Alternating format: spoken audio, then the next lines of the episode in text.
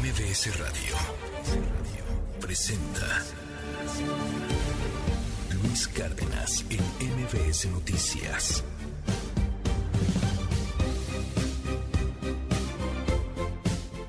Las seis de la mañana ya con cinco minutos. Muy, pero muy buenos días a toditita la República Mexicana. ¿Cómo está? Hoy estamos escuchando esta rola bastante padre que se llama, eh, perdón, que estamos escuchándola porque hoy se conmemora el Día de la Reflexión de la Seguridad y la Salud en el Trabajo. Hay por ahí una empresa llamada Great Place to Work y Great Place to Work tiene la intención de catalogar a las mejores empresas, las que cuidan más a sus trabajadores, las que tienen un mejor ambiente. Y dentro de ello también entra este asunto de la seguridad y la salud en el trabajo. Hay algunas eh, empresas, changarros, luego, no sé, carpintería, y no hay ni guantes, ¿no? O sea, no hay ni la mínima seguridad para soldar y no hay ni siquiera unos lentes. O sea, se trata de eso, de eso se trata el Día Mundial de la Seguridad en la Salud y en el Trabajo. También, por supuesto, la salud emocional, que es cada vez más y más importante en el trabajo. Hoy eh, también es Día del Bacteriólogo y el Laboratorista Clínico. Pues felicidades. Debe de haber varios bacteriólogos en este país hartas, hartas felicidades al bacteriólogo y también al laboratorista clínico. Seis de la mañana con seis minutos. Hay harta cosa que platicar el día de hoy. Comenzamos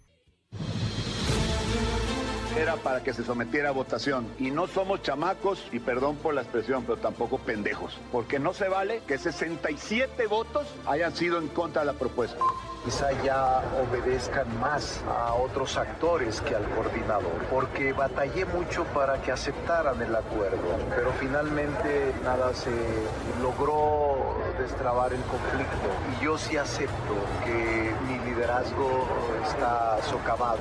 ¿Y qué quieren que haga? Ni que me suicide. Querido señor presidente de la República, espero que muy pronto se recupere el coronavirus. Primeramente Dios, todo va a estar bien. Cuídese mucho, Dios lo bendiga. Señor presidente, le deseo una pronta recuperación y reciba un sincero saludo de el Hijo del Santo. Podríamos decir de manera contundente, absoluta, que no hay la mínima intención por parte de la ministra Yasmín Esquivel de renunciar a la función y al cargo de ministra suficientes condiciones para que el expresidente de México, Enrique Peña Nieto, sea extraditado desde España y vuele, digamos, directamente desde el campo de golf hasta el AIFA y del AIFA directamente a este centro de justicia. Solicito no repetir errores del pasado en la elaboración del presupuesto. Hay que destacar la importancia de que sea un ejercicio racional, razonable, basado en evidencia. Como parte de la acusación de los chapitos, hablamos de corrupción, de la corrupción que alimenta el tráfico de narcóticos en México y globalmente. In Mexico and globally.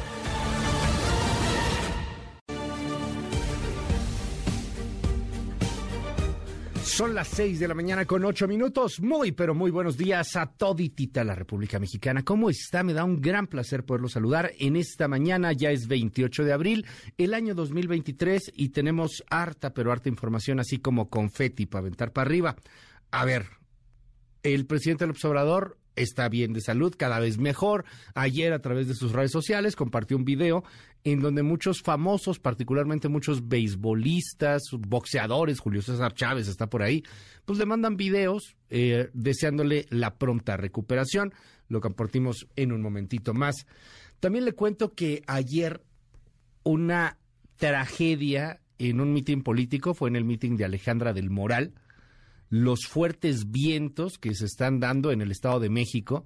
Ya habíamos platicado de lo que había pasado en el AIFA, no en el AIFA directamente, pero sí en la base aérea de Santa Lucía, en todo este terreno gigantesco. Eh, tuvo unas, unas eh, lonas por ahí en, en, algún momento, el video era bastante impactante. Bueno, pues ahora sucedió lo mismo, pero por desgracia en un meeting de Alejandra del Moral, donde había gente. Hay varios heridos y una mujer que pierde la vida cuando se le cae una lona encima. Lo platicamos más adelante. Encaminan un acuerdo reparatorio con Emilio Lozoya, tratar de dar una lanita, una lanototota, a lo mejor hasta a meses sin intereses, a pagos chiquitos en abonos y que Lozoya pueda recuperar la libertad de largarse a comer pato a la orange o pato a la pequinesa y, y que no le diga nada. Aunque vaya Lourdes Mendoza y le saque fotos, que no le diga nada. Total, al final de cuentas, él es el chivato falso. Porque mire, el soplón pues de por sí no es querido dentro de los cárteles, dentro de las cofradías. Maldito soplón. Pero en este caso es un soplón falso. Yo voy a inventar lo que se me ocurra. Voy a decir, por ejemplo, que Lourdes Mendoza recibía bolsas, cosa que no es cierto. Voy a decir que le di 5 millones de pesos a alguien que estaba cercano a, a Ricardo Anaya, pero pues que Ricardo Anaya no estaba. Y, nadie sabe dónde está eso y no se puede probar. Voy a decir que le repartía dineritos a distintos políticos sin que pueda probar absolutamente nada. No niego que los políticos son unos corruptos de primera y que probablemente algunos hayan recibido lana, pero Lozoya se puso a cantar lo que fuera en historias inverosímiles, la mayor parte de ellas un tipo que sí recibió lana, un tipo que sí recibió sobornos, un tipo que con esos sobornos hizo casas, hizo riqueza inconmensurable, hizo, hizo todo. Y, y ahora, pues podría llegar a un acuerdo reparatorio. Una lanita y sales libre a disfrutar de la lana que te robaste. Qué bonito. Yasmín Esquivel no renunciará, pues no, ya lo dijo varias veces va a seguir en la batalla legal. Ahí escucharemos lo que dice su abogado. La DEA cazará a políticos vinculados con narcos mexicanos y Ecuador usa ejército y declara a terroristas grupos criminales, declara terroristas, perdón, a grupos criminales, algo parecido a lo que quieran hacer los estadounidenses declarando terroristas a los cárteles de la droga mexicanos y facultándolos de alguna u otra manera para tener mayores intervenciones, que no son invasiones, nadie va a tomar el castillo de Chapultepec, bájenle dos rayitas al chauvinismo, por favor. 6 de la mañana con 12 minutos. Bueno, pues primero las buenas noticias. El presidente López Obrador difundió un video el día de ayer con mensajes de aliento para recuperarse de la COVID que le han enviado por personajes como el beisbolista Randy Arozarena, el boxeador Julio César Chávez, el hijo del santo y la boxeadora Mariana La Barbie Juárez. Escuche. Hola, señor presidente. Le hablo a su amigo Randy Rosarena. Quiero desearte una pronta recuperación. Que Dios lo bendiga y lo llene de mucha salud. Mi querido señor presidente de la República, espero que muy pronto se recupere del coronavirus. Primeramente Dios, todo va a estar bien. Cuídese mucho, Dios lo bendiga. Señor presidente, le deseo una pronta recuperación y reciba un sincero saludo de el Hijo del Santo. Hola, señor presidente. Habla su amiga Mariana Lavarri Juárez. Sabemos de su condición ahorita por lo del COVID, pero sabemos que va a salir adelante, que esto no lo va a detener y que se va a recuperar muy pronto. Bueno, pues ahí está, qué bueno que recupera la salud poco a poco. Ahí está el Hijo del Santo, ya tenía un rato que yo no veía al Hijo del Santo. Este, varios beisbolistas, en fin, hay, varios, hay varios, ahí los compartió el presidente el día de ayer. Qué bueno, ya seguramente el lunes estará eh, pues de nueva cuenta en la mañanera, recuperado o recuperándose todavía de la COVID-19. Oiga, pero bueno, ese es el tema de, de la buena noticia. Está bien el presidente, bien, vámonos a lo que sigue. ¿Y el INAI? Vale, que el INAI no está bien. A diferencia del presidente, el INAI está cayéndose a pedazos no tiene a los comisionados necesarios para sesionar. ¡Ay, cómo exageran chayoteros, neoliberales! Ya, ya, ya, aquí ya los, ya estoy viendo. Instituciones corruptas. Ya, sí, sí, sí, sí. A todos estos que alegan eso, yo les recuerdo que gracias al INAI se enteraron de la estafa maestra, por ejemplo. O de muchas otras corruptelas. Sí, gracias al INAI también nos hemos enterado del Segalmex. Y no es que el INAI lo investigue, no, lo investigas tú porque yo sé que es muy difícil para la lógica paternalista que quiere todo molidito y en la boca. Pero el INAI es para ciudadanos que quieren saber, de motu propio, de forma responsable, que quieren indagar. Yo le puedo pedir al INAI que quiero saber cuánto se está gastando, no sé, en aspirinas Palacio Nacional. Eso se puede saber relativamente fácil. Pero vamos a suponer que por alguna extraña razón no quieren decirnos cuánto se gastan en aspirinas. Y entonces, pácatelas, me niegan la información. Si me niegan la información, hasta ahí llegué en este momento. Porque no hay pleno, no hay comisionados, no hay manera de poder impugnar que me estén impidiendo obtener información. Cuando el presidente o la 4T decide que algo es de seguridad nacional y le pone ahí este, una reserva, el INAI también llega a tener facultades para quitar esas reservas. No necesariamente todo es reserva. También puede ordenar versiones eh, pues que estén con ciertas censuras de algunos contratos, por ejemplo, versiones con, con partes ocultas, por ejemplo.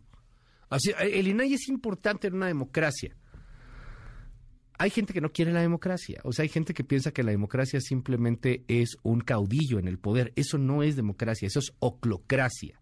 La democracia es mucho más compleja y déjeme serle franco, mucho más aburrida.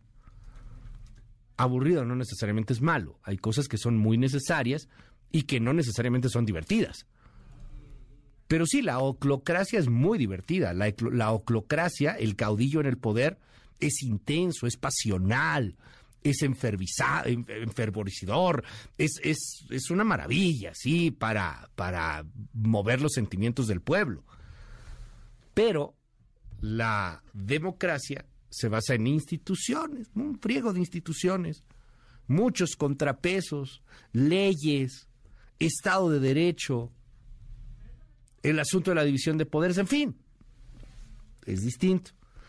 Bueno, pues ayer yo no doy crédito de lo que pasó en el Senado. Luego de que el coordinador de Morena, Ricardo Monreal, afirmara que había un acuerdo para nombrar un comisionado del INAI, ya con uno ya funciona. Ya era nombrar uno, el que fuera, como fuera, pero que al menos el INAI pudiera funcionar. Uno, ya con que se nombrara uno. Luego de que el coordinador de Morena, Ricardo Monreal, afirmara que había un acuerdo para nombrar a un comisionado del INAI, el Pleno rechazó con 67 votos de Morena, porque no siguieron a Ricardo Monreal los senadores de Morena, otra vez viene una fractura, y los aliados PT Verde, pues rechazaron el nombramiento de Ricardo Salgado Perillat como nuevo comisionado del instituto. La oposición, con justa razón, lo calificó de traición y de una tomadura de pelo los senadores del PAN y del Grupo Plural tomaron la tribuna del Senado para impedir que continuaran los trabajos legislativos en los cuales Morena tiene interés. Aquí está cuando Ricardo Monreal anuncia el acuerdo intentando eh, un acuerdo para poder lograr que el INAI pueda integrarse de manera institucional, regular. Como no podemos nombrar en el caso de la mujer a la sustituta de Ana Yadira Alarcón, vamos a intentar el de sustitución del hombre. Pueda ser un hombre. Lo que interesa es que pueda funcionar el INAI? Bueno, ante esto, pues senadores del PAN y del Grupo Plural toman, toman después la, la tribuna.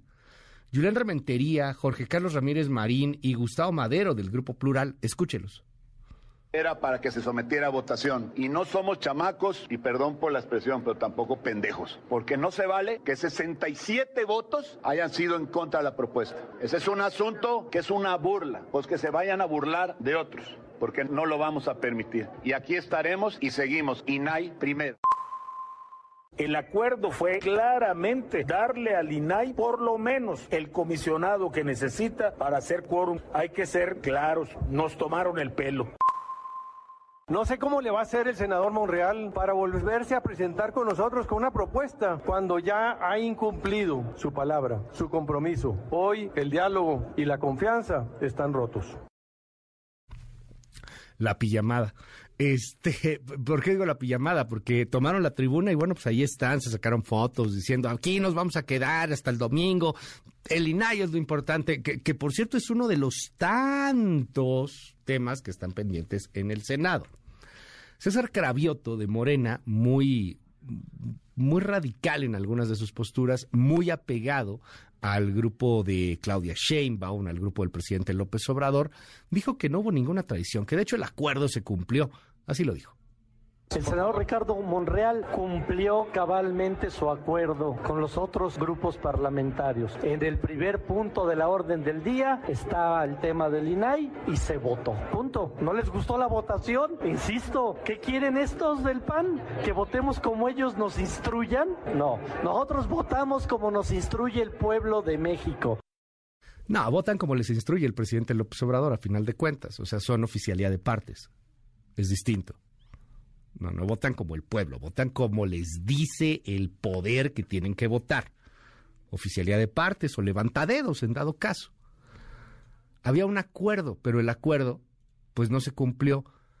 ¿Cuál era el acuerdo? Saquemos a un comisionado. ¿Cuál es el problema? El problema se llama Ricardo Monreal. Ricardo Monreal les dijo al PAN, al PRI y al PRD, a ver, ya hay un acuerdo, saquemos un comisionado y como vamos a sacar este comisionado, también vamos a poder sacar las leyes 3 de 3, la, la de los eh, chavos diputados y secretarios de Estado, porque esas son constitucionales y requieres a la mayoría en el Congreso, en la Cámara de Senadores, requieres a las dos terceras partes. ¿Y qué pasó? Que Morena se montó en su macho, mandó al carajo a Ricardo Monreal, otra vez viene otra fractura, no se logra acuerdo, no se logra avanzar y tampoco van a tener las constitucionales que pudieron haber tenido. Solo tenían que nombrar un triste comisionado. Bueno, es que estos no saben hacer política, lo que saben hacer son berrinches, dramas, oclocráticos. Esos son, oclocráticos el poder de la muchedumbre. Pudieron haberlo tenido todo. Como esas este, frases luego de amores y desamores. Pudimos haberlo tenido todo. Hay hasta canciones, ¿no? Ahorita me acordé así. Pudimos haberlo tenido todo. Pues sí, pero se enfrascaron una mensada porque yo le quería decir de otra manera. Pudieron haberlo tenido todo, en serio. Morena pudo haber pasado sus reformas constitucionales.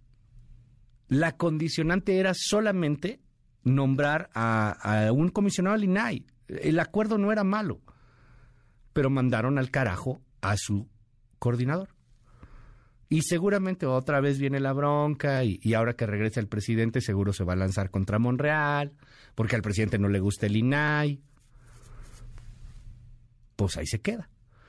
¿Qué va a pasar? Pues seguirá la tribuna tomada, las reformas constitucionales, que mire que no eran malas, no van a pasar. La 3 de 3, que tiene que ver con que no puede haber candidatos que tengan adeudos de pensiones, alimentos, etcétera, que tengan violencia intrafamiliar, cosas por el estilo, antecedentes penales, ah, no pueden entrar. Y la otra, este, la de los chavos que quieren ser diputados, que no hay muchos, pero bueno, si lograran, si pudieran, hay, hay una controversia ahí en ese tema, pero también es constitucional. Había reformas constitucionales positivas que podían cambiar, pero pues que en un acuerdo político no se van a votar. La oposición debería de bajarse y votar eso, pues sí, a lo mejor sí, pero como estamos tan polarizados, pues no lo van a hacer. Si no me das el INAI, no te doy esto. Se acabó, así es la política. Y no tendríamos por qué asustarnos. Así es la política, la política es de acuerdos. El presidente quiere que la política sea distinta, no necesariamente de acuerdos. El presidente quiere que sea de radicalizaciones, lo ha dicho, fuera máscaras, nada de acuerdos.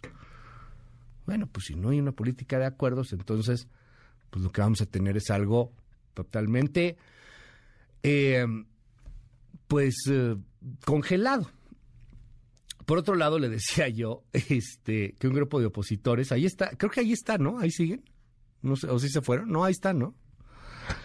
Eh, un grupo de opositores armaron pijamada y se quedaron a resguardar la tribuna. Ahí están Gustavo Madero, Emilio Álvarez y Casa, Xochil Galvez. Subió ayer un video y exigió que se nombren a los comisionados, aunque sea a un comisionado del INAI. Escuche a, eh, creo que es Xochil, es Xochil Galvez. Largo día en el Senado. El día de hoy debimos haber nombrado al comisionado que le permitiera al INAI operar. Desafortunadamente, Morena y sus aliados traicionaron su palabra y no votaron por Ricardo Salgado. Estamos aquí, tenemos la tribuna tomada y exigimos que se nombre al comisionado. Queremos transparencia ya. Armaron una bonita pijamada. Además, o sea, también hay show, hay por ahí unos videos, cantaron y este, todo el tema. Pues es una pijamada, creo, según yo ahí siguen. Por otro lado, el presidente del Senado, que se llama Alejandro Armenta, presentó una iniciativa para que el INAI sea absorbido por la Secretaría de la Función Pública. Sin embargo, ante la crítica se echó para atrás, reiteró, retiró, perdón, su iniciativa que por un error en los términos planteados. Indicó que esto ya fue corregido y que va a volver a presentar su propuesta. No, no va a pasar, o sea, si no se logra que, pueda llegar a pasar un comisionado, pues menos van a lograr que se elimine el INAI, pero pues le abona a la confrontación. Así el Senado, hoy reanudan a la una de la tarde, tienen hasta el último día de abril para el periodo ordinario. En una de esas luego hacen sus cuestiones mágicas, cómicas, musicales, de congelar el reloj legislativo. ¿Cómo les gusta hacer mamilas. Este, pero sí, luego hacen eso. Congelemos el. ¿Cómo se llamaba este personaje? Doctor Strange. Congelan el reloj legislativo para tratar de pasar algunas de las iniciativas. Porque seguramente hoy pues va a ser difícil y esto se va a extender hasta mañana o pasado.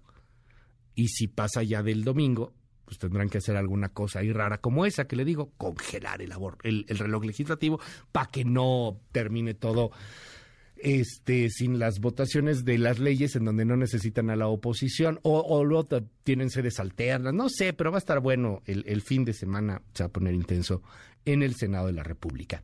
Eh, oiga, y le cuento, hay información corcholatesca. Ayer estuvo Claudia Sheinbaum en Denver, habló pues del éxito de su administración, lo que ella considera de esa manera. Inclusive en algún momento también habló del metro. Mm. Eh, pues, pues, le fue bien dentro de lo que cabe. Eh, hay, hay muchos llamados de que se reúna con integrantes de la comunidad este, allá en Denver, de la comunidad hispanohablante y particularmente de la comunidad mexicana. Estuvo Claudia Sheinbaum en este encuentro con los migrantes después de estar en el foro de ciudades. Y bueno, pues ahí dijo que nuestro país está preparado para tener una presidenta, una presidenta mujer, está en campaña, eso es evidente, aunque digan que no, pues tienen que decir que no, porque el INE, ya saben, estamos en campaña, hombre. Es Claudia Sheinbaum con los migrantes allá en Colorado.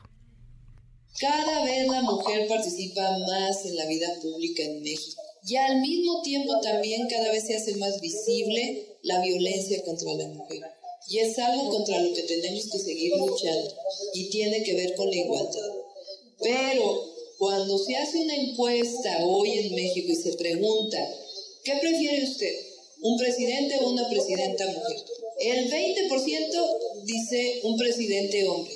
El 30% dice mujer y el 50% dice no me importa si es mujer o si es hombre, siempre y cuando sea un buen presidente. Así que sí, sí está preparado México para una mujer Bueno, se sintió cómoda Claudia Sheinbaum allá en Denver, le fue bien, en Colorado.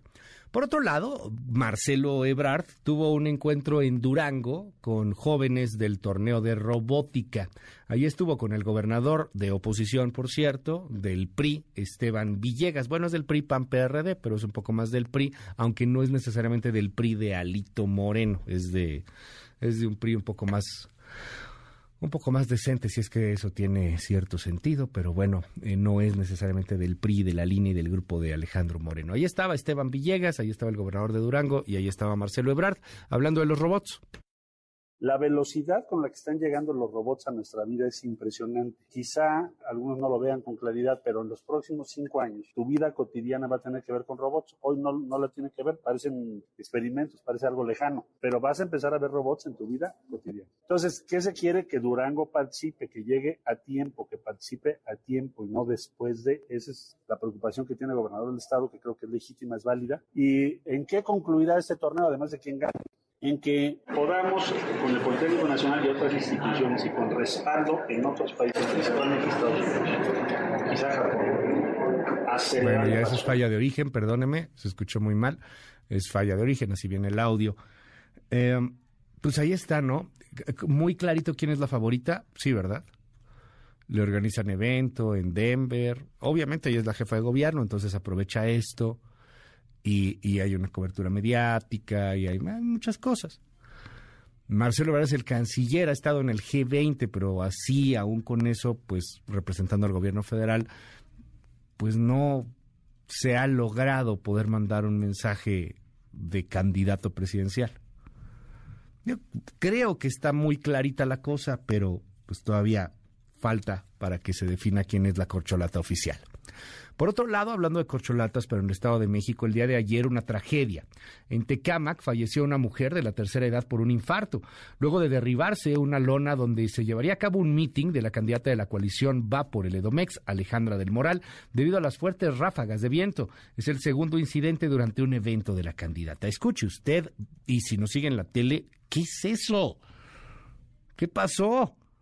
El aire, el viento brutal, la lona que se cae y que deja varios heridos y por desgracia la muerte de esta mujer, la desesperación. Escuche.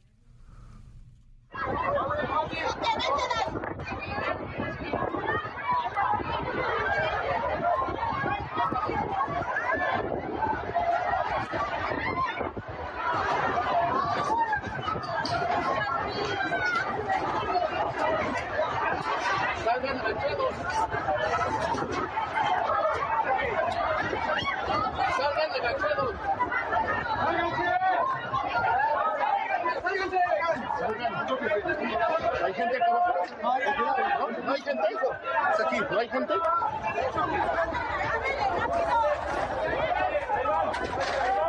En fin, ahí la desesperación.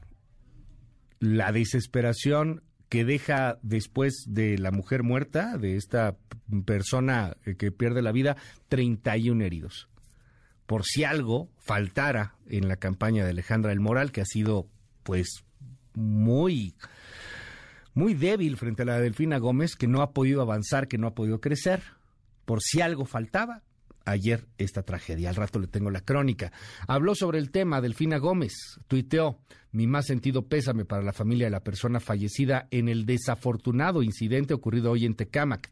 Mi solidaridad con las personas heridas y con Alejandra del Moral, dice Delfina Gómez en sus redes sociales.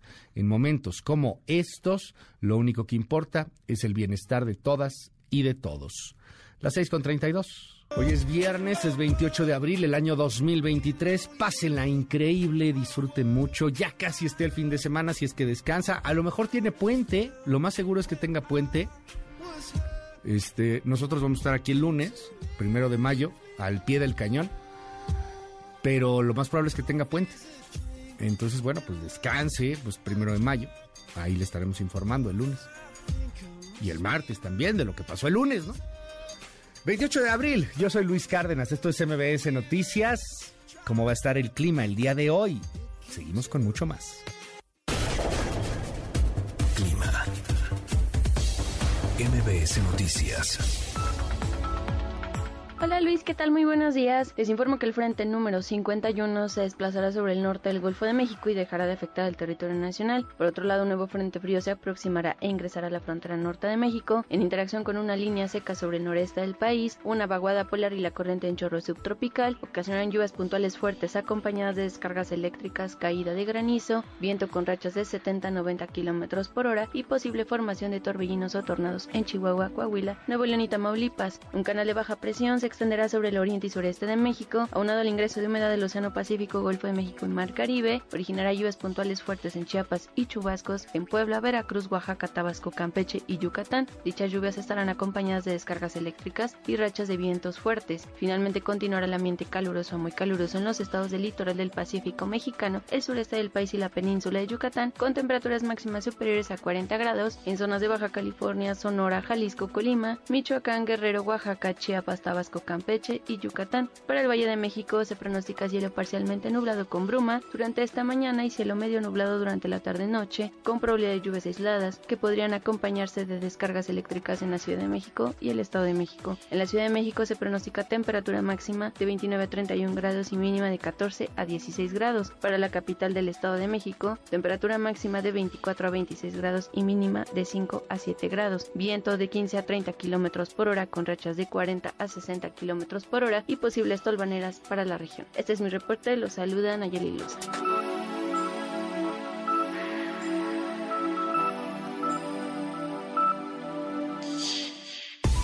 MBS Noticias con Luis Cárdenas. Indicadores financieros.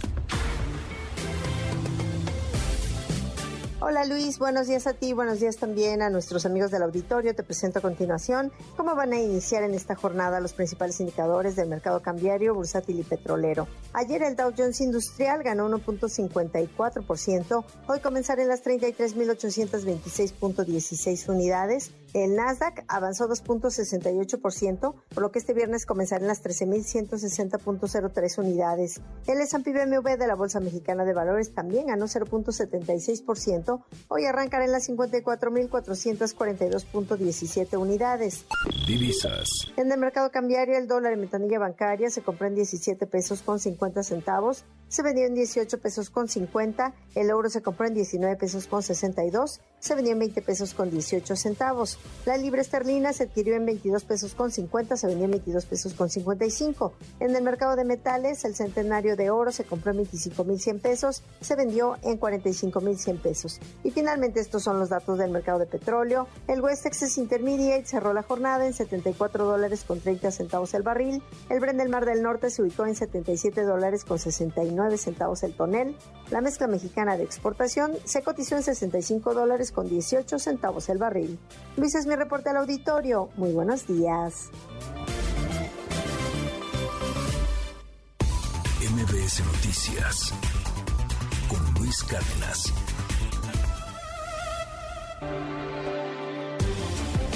Primeras planas. Universal. Ubican a médicos cubanos en zonas poco marginadas. Aunque el gobierno los contrató para atender en municipios con rezago, solo 64 de los 608 se encuentran en esos lugares. Milenio. Alista la DEA petición para llevarse a Ovidio y detener a dos chapitos. Ann Milgram, jefa de la agencia antidrogas, detalla que van por 16 miembros del cártel de Sinaloa y sanciones para funcionarios corruptos vinculados a traficantes. Reforma. Toma ejido ducto que surte a CFE. Cierran válvula por 200 metros en una obra de 572 kilómetros. Exigen inconformes indemnización extra de 5.7 millones por cada ejidatario. Excelsior. Morena chamaquea a la oposición. Se desata caos. El Senado quedó paralizado. Citó hoy a sesión. Aunque Monreal anunció un acuerdo para nombrar a un comisionado del INAI, la 4T lo desconoció y votó contra la propuesta. El bloque opositor tomó la tribuna. Animal político. Convocan a paro a universidades para exigir al Senado no aprobar ley de ciencia. La jornada. INE. Tadei ordena evitar abusos del pasado en el presupuesto. La consejera presidenta baja su sueldo. El financiero. Aprobación en fast track de reformas causa incertidumbre, riesgo de afectar la atracción de inversión y el desarrollo nacional. El economista. Senado hace nudos con las reformas. Oposición ocupa la tribuna en protesta. Acusan engaño de morenistas en selección para el INAI. Reporte Índigo. Niñez entre amenazas y deudas. Este Día del Niño hay pocas razones por las cuales los menores de edad pueden celebrar. Además de que México encabeza la lista de violencia infantil a nivel mundial, las instituciones que deberían protegerlos les han dado la espalda y los tienen en el olvido. El Sol de México. Morena rompe pacto para rescatar al INAI. El coordinador parlamentario, Ricardo Monreal, admite que su liderazgo fue socavado. La prensa. Vive amenazada. Abogada recibe agresiones vía electrónica y físicas por parte de la ex de su pareja. Como advertencia, le manda un sicario y la balea en la pierna. La crónica. Morena atora nombramiento de comisionado en el INAI. Incumple acuerdo anunciado por Monreal en el Senado. La oposición toma la tribuna y confirma que no aprobará reformas enviadas por los diputados.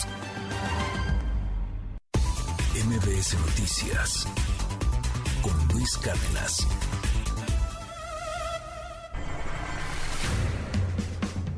Estados. Hidalgo. La Secretaría de Salud del Estado destacó que tiene como una de sus prioridades garantizar los derechos sexuales y reproductivos de las mujeres. Es por lo que, en seguimiento al procedimiento de interrupción legal del embarazo establecido por ley en la entidad, cuenta con 16 hospitales con personal de salud multidisciplinario, capacitado y sensibilizado para brindar el servicio y atender a las mujeres que deseen ejercer este derecho. Colima. El encargado del despacho de la Fiscalía Especializada en Desaparición de Personas, Héctor Javier Peña, y la comisionada estatal de búsqueda de personas, Areli Santos, informaron este jueves sobre la localización de 10 fosas clandestinas, de donde han sido exhumados hasta el momento 26 restos humanos y restos óseos en un predio en el municipio de Tecomán. Las autoridades ya trabajan para identificar los restos. Baja California. La Fiscalía General del Estado emitió una ficha de búsqueda de Carlos Ontiveros Loza, hijo de Diana Loza, ex fiscal de la Unidad Especializada de Personas Desaparecidas del Estado. El joven, nacido en Estados Unidos, desapareció el pasado 22 de abril en Tijuana y fue visto por última vez en la colonia Colinas de California mientras viajaba en su automóvil, el cual fue asegurado por la policía días después tras detener a una persona en posesión de armas y droga. La volcadura de un camión de la Guardia Nacional, ocurrido este jueves en la carretera que va de Catarina Juquila a Río Grande, dejó como saldo un elemento muerto y otros 14 heridos. La unidad se accidentó a la altura del kilómetro 33 en el paraje conocido como El Obispo. La persona fallecida fue identificada como Diana Laura P., integrante de la corporación. Los elementos lesionados fueron trasladados a hospitales para recibir atención médica. Sonora. Luego de que el consulado de Ecuador denunciara la privación ilegal de al menos 30 de sus ciudadanos, este jueves, la unidad especializada en combate al secuestro de la Fiscalía Estatal rescató en Sonoita a 63 migrantes originarios de Ecuador, Colombia, Venezuela, Perú, República Dominicana y algunos mexicanos. Las autoridades no localizaron a los responsables del ilícito, por lo que se abrió una carpeta de investigación para dar con los implicados. MBS Noticias con Luis Cárdenas. Titulares del mundo. York Times, Estados Unidos. Biden se enfrenta a su primera gran decisión sobre el límite de la deuda. Washington Post, Estados Unidos. La Casa Blanca reitera su negativa a negociar el límite de la deuda a medida que aumenta la presión. El país, España. España promete un ajuste de 20 mil millones en dos años. Le Monde, Francia. Economía francesa en subrégimen afectada por la inflación. The Guardian, Reino Unido. Organismo de control. La Policía Metropolitana puede estar fallando en detectar asesinos en serie. Der Spiegel, Alemania. Energía más barata. Los precios de importación alemana han caído por primera vez en dos años. Corriere della Sera, Italia. Día de tensión. El desliz presupuestario no pasa de la Cámara. Funcho de São Paulo, Brasil. Relator cede y se retira de Agencia de Proyectos de Ley Fake News para fiscalizar plataformas. El Clarín, Argentina. Para tratar de frenar el dólar y la inflación, suben fuerte la tasa de interés, 91% anual. Al Jazeera, Medio Oriente. Erdogan cancela el tercer día de comparecencias electorales. En un momento regresamos. Continúa con la información con Luis Cárdenas en MBS Noticias. Ya estamos de regreso. MBS Noticias con Luis Cárdenas. Continuamos. Trascendió en la prensa. Reforma. El senador Alejandro Armenta ya no sabe cómo llamar la atención de Palacio Nacional. En su afán por quedar bien con ya saben quién, quedó mal hasta consigo mismo. Con su iniciativa para desaparecer el INAI, demostró que de legislador solo tiene el nombre y el cheque de la quincena, pero no mucha idea de cómo hacerlo, pese a ser presidente de la mesa directiva del Senado. Primero, porque quiso hacerlo por la puerta de atrás, es decir, brincándose la modificación al artículo 6 de la Constitución, que bien clarito dice que debe existir un organismo autónomo encargado del acceso a la información pública. Y segundo, porque cuando alguien le hizo ver que no tenía sentido eso de pasar las facultades del INAI a la Secretaría de la Función Pública, el senador retiró la iniciativa. Pero nada más para tacharle y proponer que pasen a la Auditoría Superior de la Federación. Pese a ser tan opaco, Alejandro Armenta en su técnica legislativa es bastante transparente. Y no, no es elogio, ¿eh? Bajo reserva del Universal. En sus redes sociales, el director de materiales educativos de la Secretaría de Educación Pública, Marx Arriaga, se había comprometido a presentar los nuevos libros de texto gratuitos para educación básica el 17 de abril. Hasta ahora, lo que circula por redes son presuntas copias de esos libros que, sin duda, causarán revuelo y pondrán a Arriaga en el ojo del huracán por la ya bastante comentada carga ideológica y, según los enterados del tema educativo, la poca sustancia técnica y pedagógica. Así que, como el manifiesto comunista que lanzaron al mundo su tocayo Marx y Engels, con la célebre frase Un fantasma recorre Europa, ahora el fantasma de los nuevos libros recorre los pasillos de la SEP. A ver qué tan fuerte es la bomba cuando se materialice el espectro. Confidencial, el financiero. Durante la sesión del miércoles en la sala superior del Tribunal Electoral del Poder Judicial de la Federación, se resolvió una impugnación de Morena contra la multa de 186 mil pesos que le impuso el INE por no haber devuelto 1.860 ejemplares de la lista nominal utilizada durante el proceso electoral 2016-2017 en Coahuila. El partido argumentó que la resolución tenía problemas de fundamentación, motivación, exhaustividad e individualización de la sanción. El tribunal desechó su alegato y refrendó la sanción. Pero más allá de la multa, la pregunta es, ¿qué uso se le dio a esa lista nominal? Trascendió de milenio que el presidente Andrés Manuel López Obrador mostró en redes sociales mensajes de apoyo de importantes representantes del mundo deportivo como Randy Arozarena, Fernando Valenzuela, el hijo del santo, Julio César Chávez y la Barbie Juárez, quienes expresaron sus deseos de pronta recuperación ante su tercer contagio de COVID-19. Otros, como Vinicio Castilla, no solo lo quieren ver en las mañaneras, sino en el diamante beisbolero para que siga macaneando arriba de 350 como siempre lo ha hecho. La agenda presidencial indica que al menos hoy AMLO seguirá en la banca de la razón. Mensaje relevante nos comentan el que mandó ayer la gobernadora de Guerrero, Evelyn Salgado, durante un encuentro con alcaldes de las regiones de Tierra Caliente y parte de la norte. Y es que además de subrayar que mantendrá el trabajo coordinado con ellos sin mirar colores partidistas, hizo un señalado reconocimiento a las Fuerzas Armadas por la tarea que realizan en favor de la seguridad de la entidad. La mandataria se hizo acompañar del comandante de la novena región militar, Ricardo Flores González, del comandante de la 35 Zona Militar, Enrique Martínez López, así como del representante de la Guardia Nacional en Guerrero, la fiscal general del Estado, Sandra Luz Valdominos, el secretario general de Gobierno, Ludwig Marcial, y el secretario de Seguridad Pública Estatal, Evelio Méndez. Ahí el dato. Pepe Grillo, de Crónica. Ann Milgram puso el dedo en la llaga para mostrar al gobierno mexicano lo lejos que está dispuesta a llegar la agencia que dirige, la DEA, para combatir el tráfico de drogas desde México. Vamos por los políticos, perseguiremos la corrupción gubernamental que protege a los que trafican el fentanilo. Iremos hasta donde las evidencias nos lleven, advirtió. Christopher Wright, del FBI, reveló que esa agencia se concentra en los cárteles que trafican fentanilo a través de la frontera con México. Ya tienen listos 53 millones de dólares para la recolección de muestras de ADN de individuos sospechosos que cruzan la frontera. Lo que quieren esas agencias es que en las campañas políticas rumbo al 2024 no se les señale como omisas o tibias. Para mostrar su resolución, aumentaron la recompensa por información para ubicar el paradero de los hijos del Chapo Guzmán, comenzando por Iván Archibaldo, que es su objetivo principal. Quieren presumir su cabeza antes de fin de año. Rayuela de la jornada. Lo perdió todo lo que ha tenido en el Senado y lo que ambicionaba, un lugar en la contienda por la presidencia de la República. En un momento regresamos. Continúa con la información con Luis Cárdenas en MBS Noticias.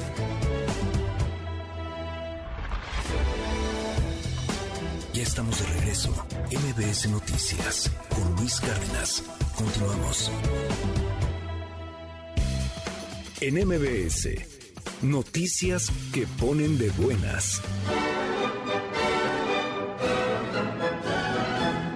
Este 29 de abril se celebra el Día Internacional de la Danza, que busca difundir esta disciplina como un arte universal y diversa, reuniendo a todos los que han elegido esta forma de expresión sin barreras culturales, políticas o éticas.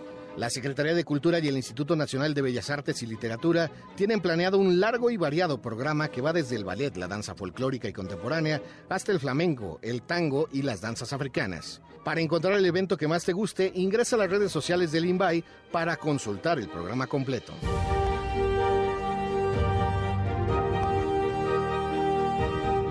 No, amigos, Tlaxcala no es una leyenda. Existe y es palpable, como lo es su programa Rutas Mágicas de Color, que se extiende por los municipios de Apizaco, Atlangatepec y Terrenate, en donde se realizó la pinta de 140 fachadas y la creación de 20 murales. Con ello se busca embellecer la imagen urbana y así no solo atraer al turismo, sino dar una muestra de la historia y el sentido de pertenencia de nuestros pueblos mágicos.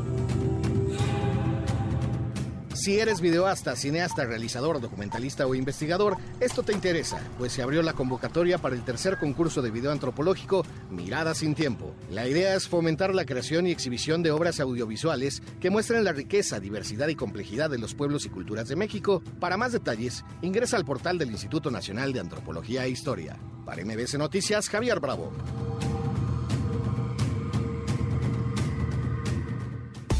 MBS Noticias con Luis Carlas.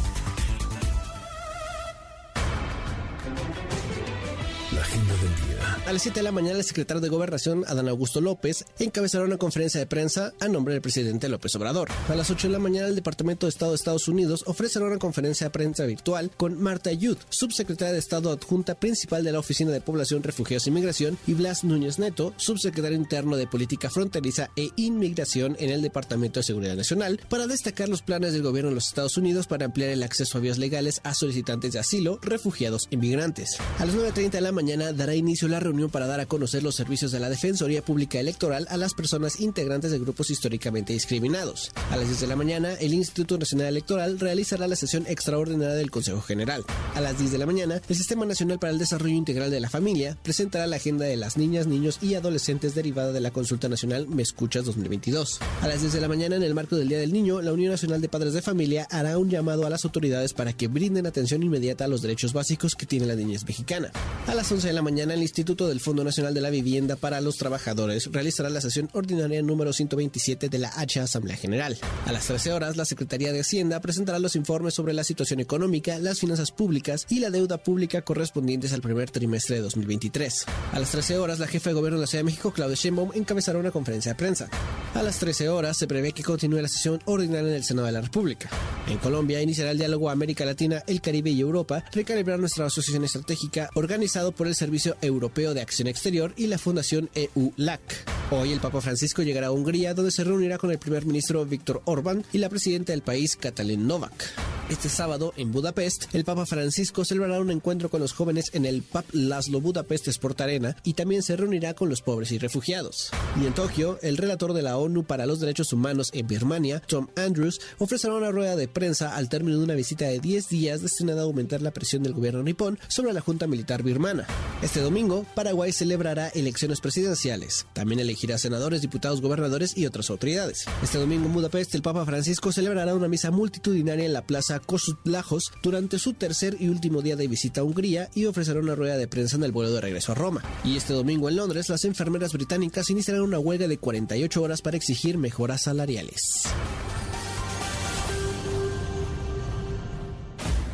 Estamos de regreso.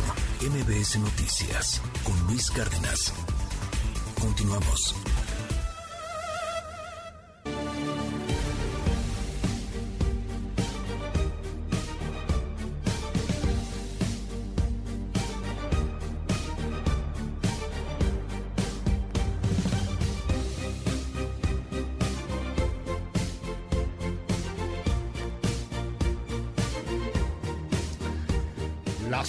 7 de la mañana con 5 minutos. Muy, pero muy buenos días a toditita la República Mexicana. ¿Cómo está? Oiga, me da un gran placer poderlo saludar. En esta mañana ya es 28 de abril del año 2023. Ya va a ser día del chamaco. Hay que poner rolas de chamacos el día de hoy, ¿no? Hay que poner rolas también de niños el día de hoy. ¿Cómo se la va a pasar? ¿Cómo va a festejar si es que va a festejar a sus pequeños? Más tarde vamos a platicar pues sobre malas noticias de la niñez, cómo está la niñez en este país todas las broncas que se están generando con los niños, con la educación, con el tema del futuro, un futuro cancelado para muchos chavitos. Hoy más que nunca parece ser que origen es destino. Es horrible, era, era spot del Partido del Trabajo, ya sé, pero es muy real. Naces pobre, te quedas pobre. Es bien difícil la movilidad social. Vamos a platicar de eso más adelante en este espacio. Y además, los tips pues, para salir adelante también. El tema de las finanzas personales. No quiero sonar así como que bestseller y estas cosas, pero es parecido a, a Padre, Padre Rico, Padre Pobre. Por ahí es el libro muy bestseller, Niño Rico, Niño Pobre, que tiene algunos tips ahí medio X. O sea, no, no me voy por ahí, pero sí hay un tema que tendremos que, que aclarar en este país. No nos enseñan a cuidar la lana. Tenemos un problema con la lana. En México, la gente está peleada con el dinero. En México la gente está peleada con salir adelante y con tener más dinero, porque eso puede ser inclusive hasta condenable. En México nos deberían de enseñar a ahorrar, nos deberían de enseñar a invertir, nos deberían de enseñar a administrar nuestra lana. Finanzas personales, vamos a platicar finanzas personales para niños. Yo he recibido esto frecuentemente. ¿Qué pasa si hacemos un fondo de ahorro para la universidad? como lo hacen los gringos. ¿A poco sale tan caro? Créame que no. Fondito de ahorro es muy poquita lana. Si usted tiene un chavito de 2, 3, 4, 5, 6, es más hasta de 10 años, fondito de ahorro para cuando tenga 20 años, ok. Se puede, se puede hacer y lo vamos a platicar más adelante aquí en este espacio porque pues va a ser Día del Niño. Y vámonos a los temas coyunturales el Senado de la República, ayer la toma de tribuna y que el INAI si va a salir o si no va a salir el INAI, no va a salir al parecer, no hay acuerdo. Qué berrinche armaron el día de ayer los senadores. Platicaremos sobre ese asunto. Vamos a hablar también en esta mañana de todo lo que está sucediendo con la desaparición del INSABI. Queda pendiente el tiro de gracia que probablemente le den este fin de semana en el Senado. Pero hay dudas, ¿cuánto nos gastamos en Insabi? Más de casi 500 mil millones de pesos. ¿Y dónde están esos 500 mil millones de pesos? ¿Dónde quedaron? ¿A dónde se fueron? Platicaremos sobre el tema. Y, y hablaremos también más adelante sobre cultura digital. Y va a estar muy interesante. La doctora Laura Coronado nos va a presentar ¿Qué es esto de la amlopedia? La, anunciaron el miércoles en la mañanera del presidente, Vilchis, en su quién es quién en las mentiras, anunció esta cosa rara que se llama Amlopedia. Es un servicio de información López Obradorista que además cuesta, cuesta 150 pesos al mes. Y hay paquetes de hasta 500 pesos al mes. Uno puede encontrar todo al respecto de las mañaneras de López Obrador, un sistema basado en inteligencia artificial. Además de que ya hay streamers que le han reclamado al presidente porque dicen cómo que él es el streamer más visto de Latinoamérica. Bueno, el sexto hablaremos sobre ese tema. Va a estar muy interesante la cultura digital del día de hoy y también Javier Ibarreche y cine y bueno, un buen de cosas. 28 de abril del año 2023. Yo soy Luis Cárdenas. Hola, la tele 6.4, tele abierta en varios estados de la República. Hola también en la forma millennial, mbsnoticias.com. Estamos en mbsnoticias.com entre a mbsnoticias.com. Es su casa, su casa suya de usted.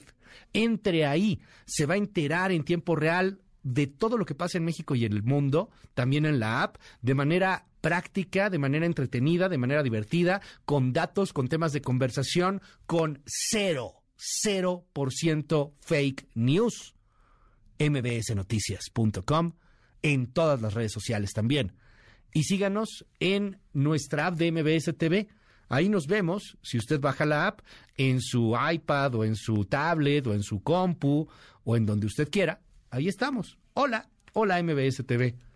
Estamos en toda la radio, en EXA, en la mejor, en FM Globo, bañando este hermoso territorio de costa a costa, de mar a mar.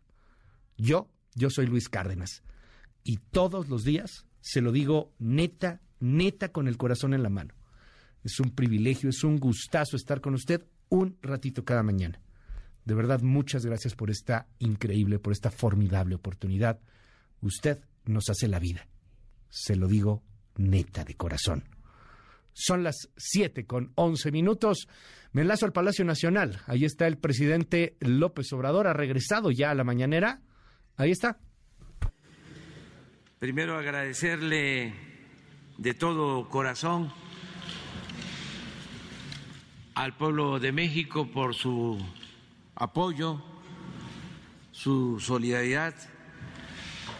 Si digo pueblo, eh, estoy pensando en casi todos los mexicanos que expresaron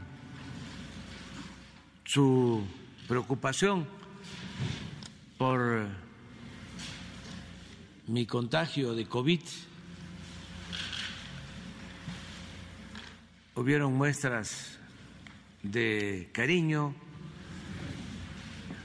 muchas bendiciones, buenos deseos, cadenas de oración, mucha solidaridad.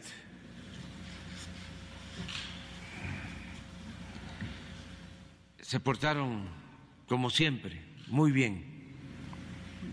Es eh, un amor recíproco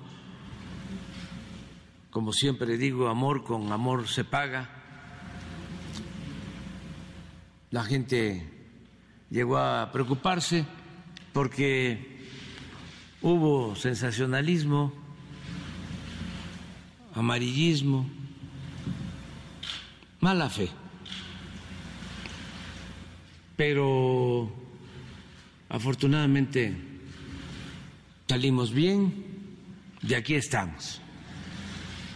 Eh, muy dispuestos a continuar con este proceso de transformación en beneficio de nuestro pueblo. Estamos bien y con muchos deseos de seguir transformando a nuestro país en beneficio de nuestro querido pueblo. Entonces vamos a eh, informar el día de hoy. Eh, quise que se aclarara bien, porque también ha habido mucha especulación sobre la venta del avión presidencial. Ya este, nuestros Pues regresan las mañaneras con el protagonista de las mañaneras, Andrés Manuel López Obrador. Regresan las mañaneras con López Obrador platicaremos pues más adelante de lo que está diciendo, de, le informaremos porque va a aclarar la venta del avión presidencial. Es que sí, en eso estábamos. El lunes iba a aclarar la venta del avión presidencial, que no es venta, pero sí es venta, cómo le liquidaron a Banobras, cuánto terminamos por ganar o perder. No creo que vaya a decir que perdimos dinero. A, eso se, se refería la mañanera del lunes. Esa era la nota de el viernes y se esperaba que fuera de hecho la nota de la semana. El tema del avión presidencial, eh, obviamente la oposición va a refutar los datos de Banobras, etcétera, pero pues se enfermó el presidente, vinieron las especulaciones, pasó todo lo que pasó y ahora estamos en el asunto del Senado de la República. En fin, vamos a estar atentos de lo que dice López Obrador el día de hoy. Son las siete con quince.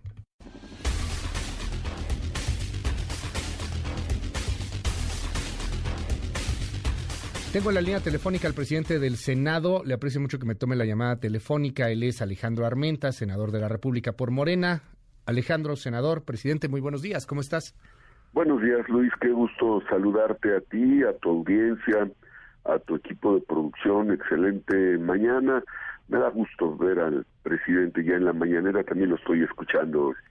Gracias, Luis Cárdenas. Al contrario, gracias a ti, Alejandro. Oye, eh, cuéntanos un poco primero de tu propuesta, la, presentaste, la retiraste, creo que vas a volver a presentarla, desaparecer al INAI o fusionar al INAI con otros organismos como la Secretaría de la Función Pública, cosas por el estilo. ¿Por qué, Alejandro?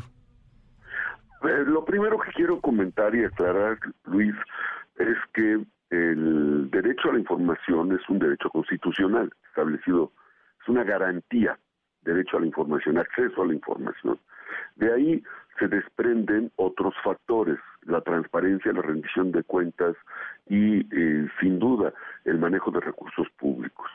Eh, tú eres un estudioso de la administración, Luis, yo soy también eh, estudioso de la administración pública. La Contaduría Mayor de Hacienda hace 30 años como referencia.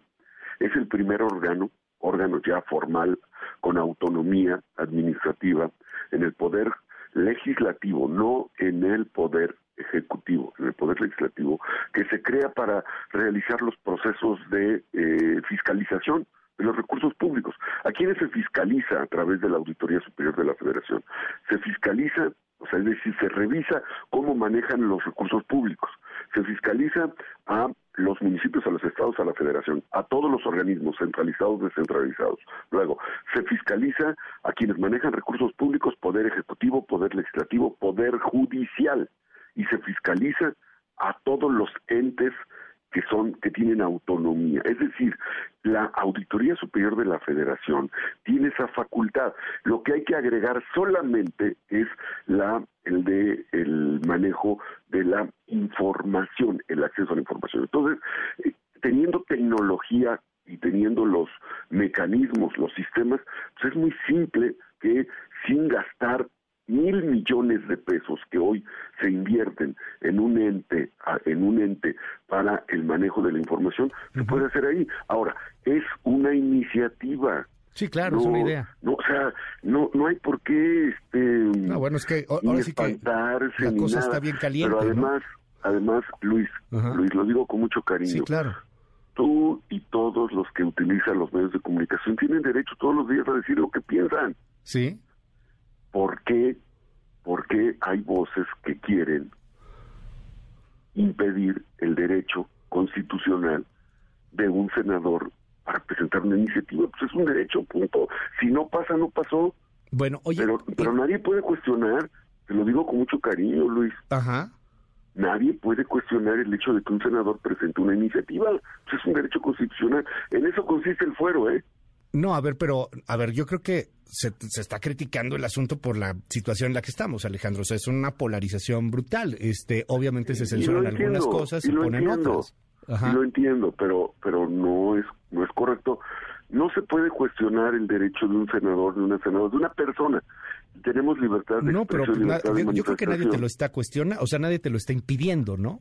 O sea, alguien te impidió no, no, presentarlo, sí ha habido, pues claro que no. sí ha habido toda una Es presidente del campaña, Senado. Luis, Ajá. ha habido toda una campaña para descalificar, para para desviar el propósito, porque no, el propósito no es en contra de la transparencia, ni el propósito es, en contra de la Es rendición que de desaparecer cuentas. ¿eh? el INAI en estos momentos suena a algo que le gustaría muchísimo al presidente López Obrador. Estamos en una polarización, Alejandro, tú lo conoces mejor que yo, pero regresemos a tu idea si me permites.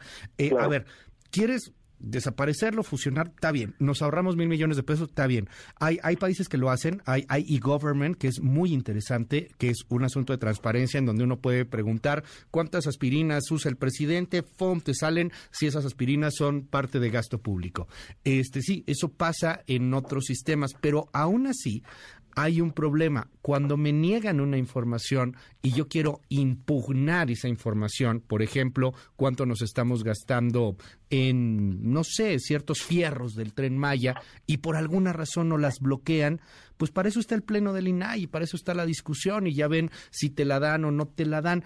¿Cómo se sustituiría este asunto particular de la información que es reservada? Segalmex sería reservado de no haber sido porque se impugnó Tengo la eh, la solución. Luis. Tengo la respuesta, Luis, porque a mí me pasó.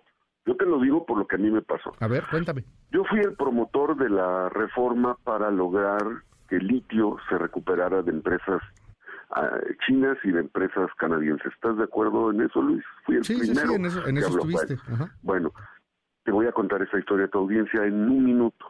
En el 2018 presenté una solicitud de, acceso a la información al INAI para que me hiciera entrega, entrega de los expedientes que acreditaban las 31 concesiones mineras.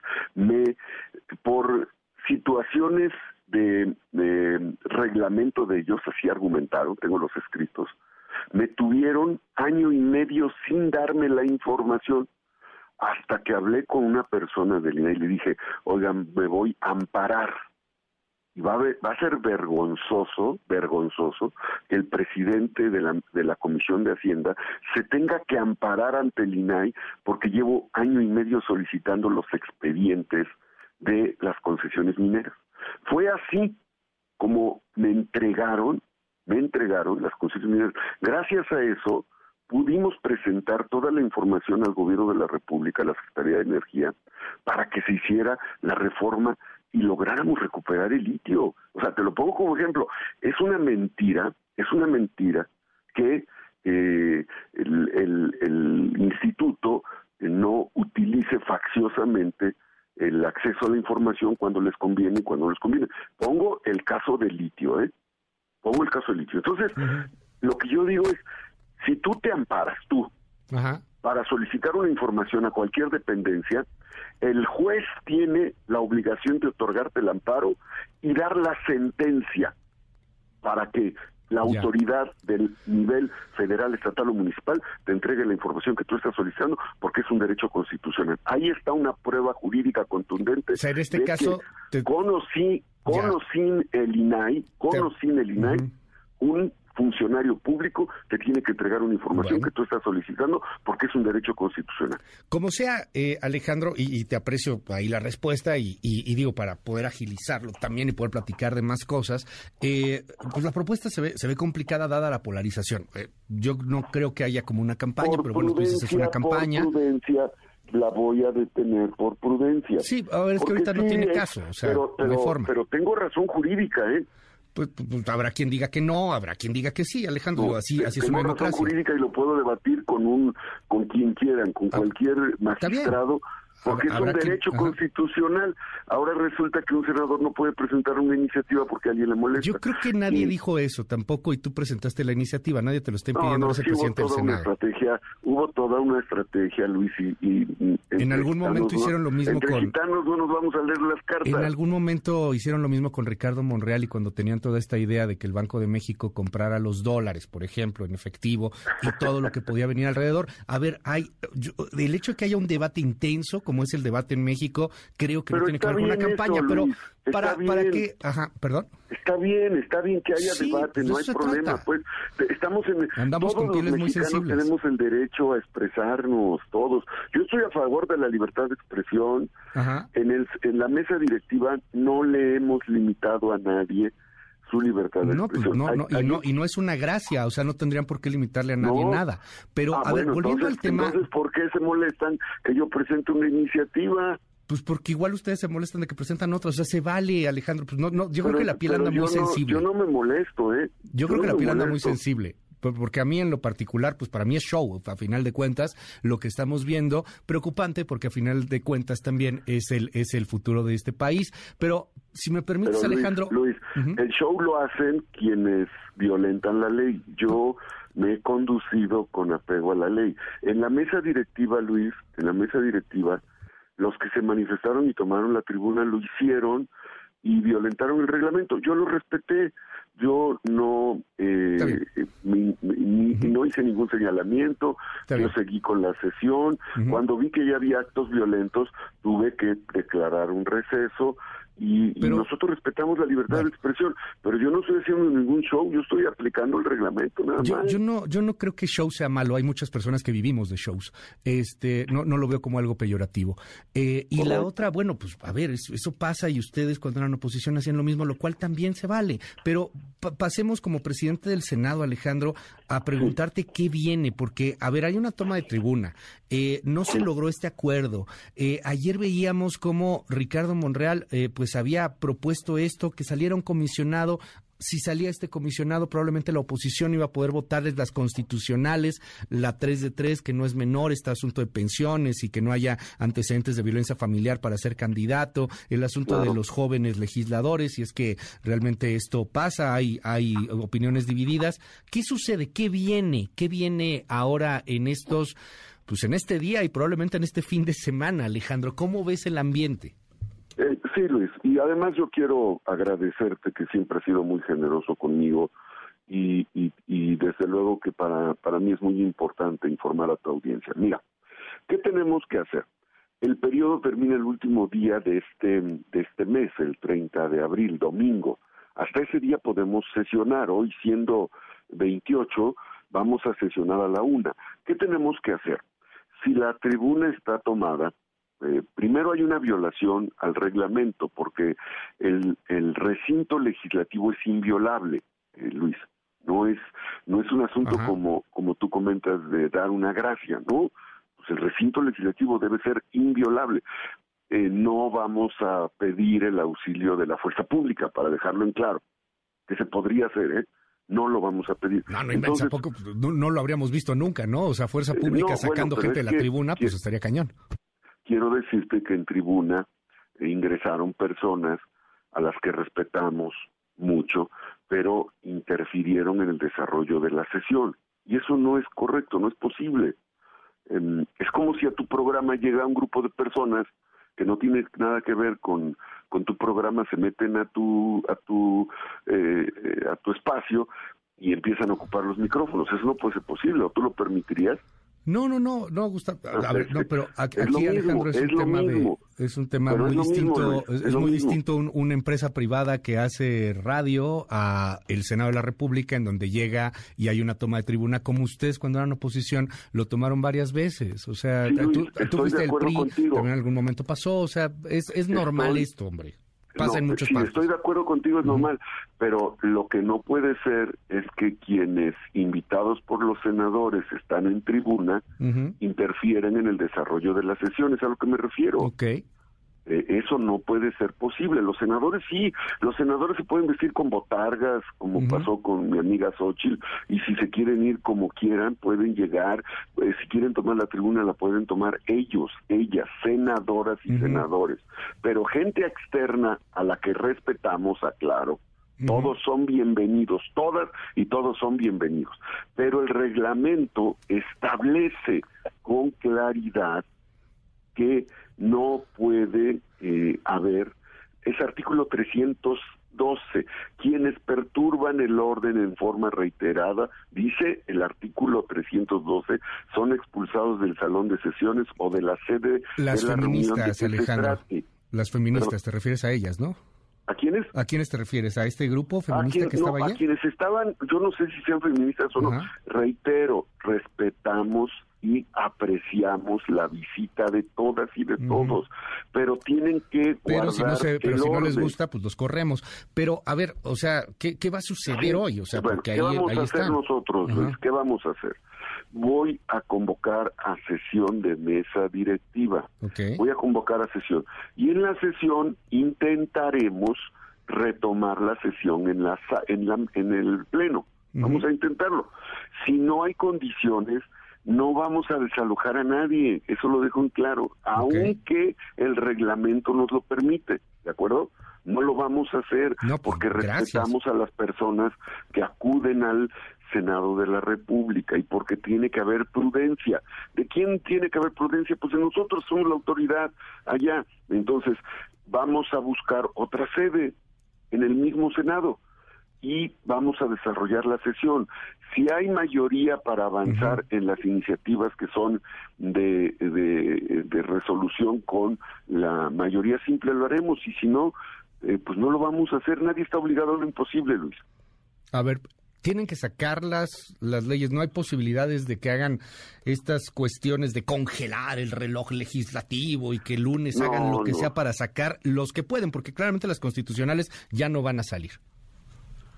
Bueno, no sabemos, no sabemos si vayan a salir o no. Alejandro, ¿cómo van a convencer a la oposición? O sea, de verdad, digo, me, qué, padre el optimismo, pero ¿de dónde? Eh, no sé si la oposición quiere estar a favor o en contra de la 3 de 3. La oposición quiere estar a favor del INAI y les pusieron la condicionante, será el acuerdo, es muy claro. a ver, sacamos a un comisionado del INAI y entonces podemos votar las otras. Es que es un debate incorrecto. ¿Por qué solo suscribirse Es que no hay corrección o, incorrección, no es, no es, ciencia pura, no es matemática. no, Luis, pero no es correcto cuando hay nombramientos de la judicatura, cuando hay nombramientos de magistrados, pues cuando hay nombramientos, hay 70 nombramientos y no es correcto. Lo pongo en la mesa, ¿eh? Para sí, tu audiencia. No, es correcto decir, ah, es el INAI o nada. Ah, bueno, entonces el INAI es muy importante, ¿eh? Pues esto sí es muy importante, pero también es importante la judicatura, también es importante los consejos en materia educativa. Es, política, también Alejandro. Es importante todos los, todos los temas lo para sabes nosotros son importantes, Luis. Tú lo sabes mejor que yo, es política. Es política y esa fue la condicionante, no hay condicionante, se rompe. Es lo que dirían en una relación, un deal breaker, una cosa en donde ya no se puede más, en donde no hay, no hay un, un acuerdo básico sobre ese Bueno, acuerdo eso- básico se, pueden compete. trazar otros acuerdos y no llegaron a ese acuerdo, lo cual se entiende, hombre, está bien, así pasa. Ese tema le queda, le corresponde a la Junta de Coordinación Política, Luis. Yo, yo no puedo decir si se puede o no, eh, porque eso, esa es el- la tarea del órgano denominado Junta de Coordinación Política. En la Junta de Coordinación Política están todos los coordinadores. El senador Monreal, el senador Julián Rementería, el, la senadora Giovanna, el, todos los, los coordinadores de las fracciones parlamentarias están ahí. Y si ellos llegan a acuerdos, pues los procesamos en la mesa. Si no llegan a acuerdos, no los procesamos en la mesa. Yo solamente estoy cumpliendo escrupulosamente con el reglamento y hemos tenido toda la flexibilidad, toda, y la vamos a seguir teniendo. Y yo no voy a caer en provocaciones, ¿eh? Pero me, me llama, me Ah, llama no. ahí la atención, la sede sería sede alterna dentro del mismo Senado, o sea, una, un, un salón o algo así, o sí está sobre la mesa la posibilidad de cambiar la sede, o sea, de inclusive sesionar, eh, no sé, en otro lado, en un, salón de un hotel, en un- otro lado, en...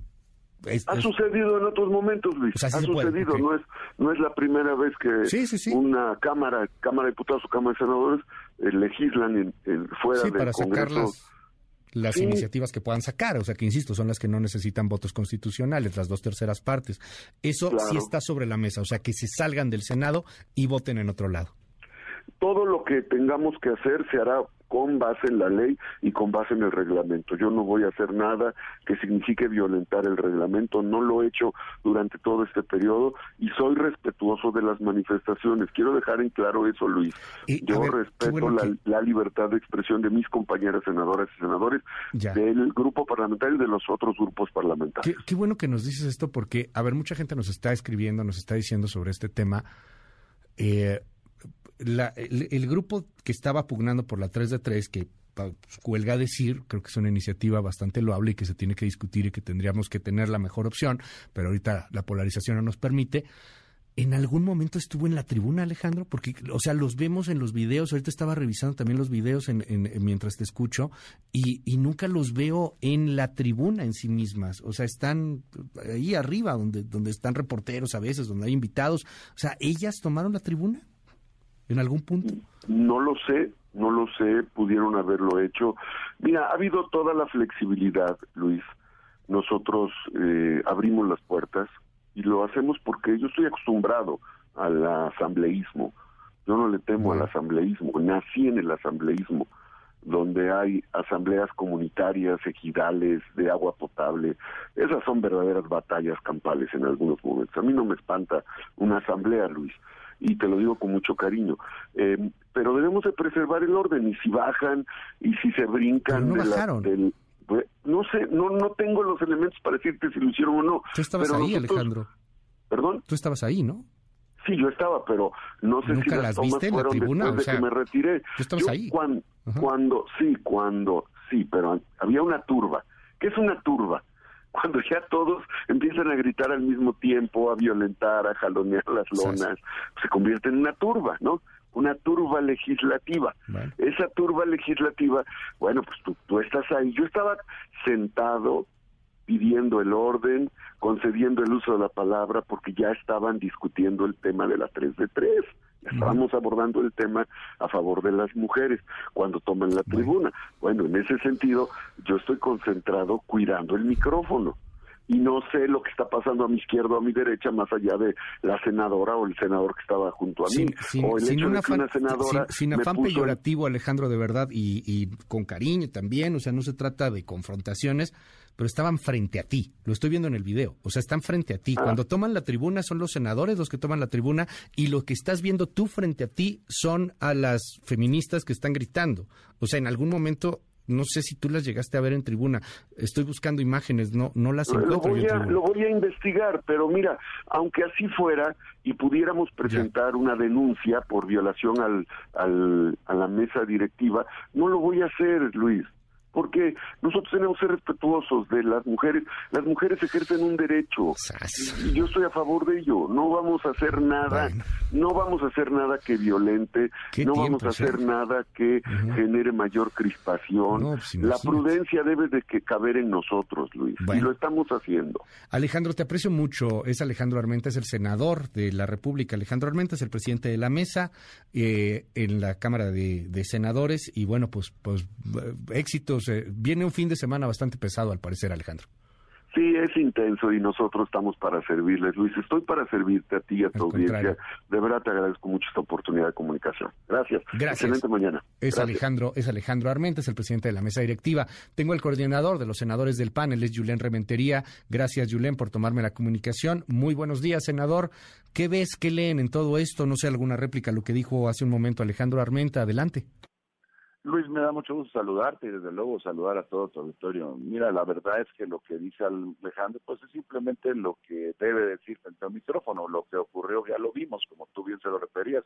Pues ahí están las imágenes, la claridad, cómo se dieron las cosas y lo que hay detrás antes de todo eso, es el incumplimiento a un acuerdo, la falta absoluta de seriedad en los acuerdos que se toman en materia política, que si no honras tu palabra, Luis, pues no tienes más que ofrecer en los acuerdos políticos. Muchas de las cosas que se resuelven en las cámaras, no de ahora, de siempre, de toda la vida, en todo el mundo, tienen que ver con acuerdos que se alcanzan en la mayoría de los casos de manera verbal. Y si tú no tienes la posibilidad de cumplir lo que tus palabras ofrecen en un acuerdo, pues estamos en materia política y en, digamos, parlamentaria en el peor de los mundos, porque entonces no, no te van a tener confianza. Y eso es lo que pasó ayer.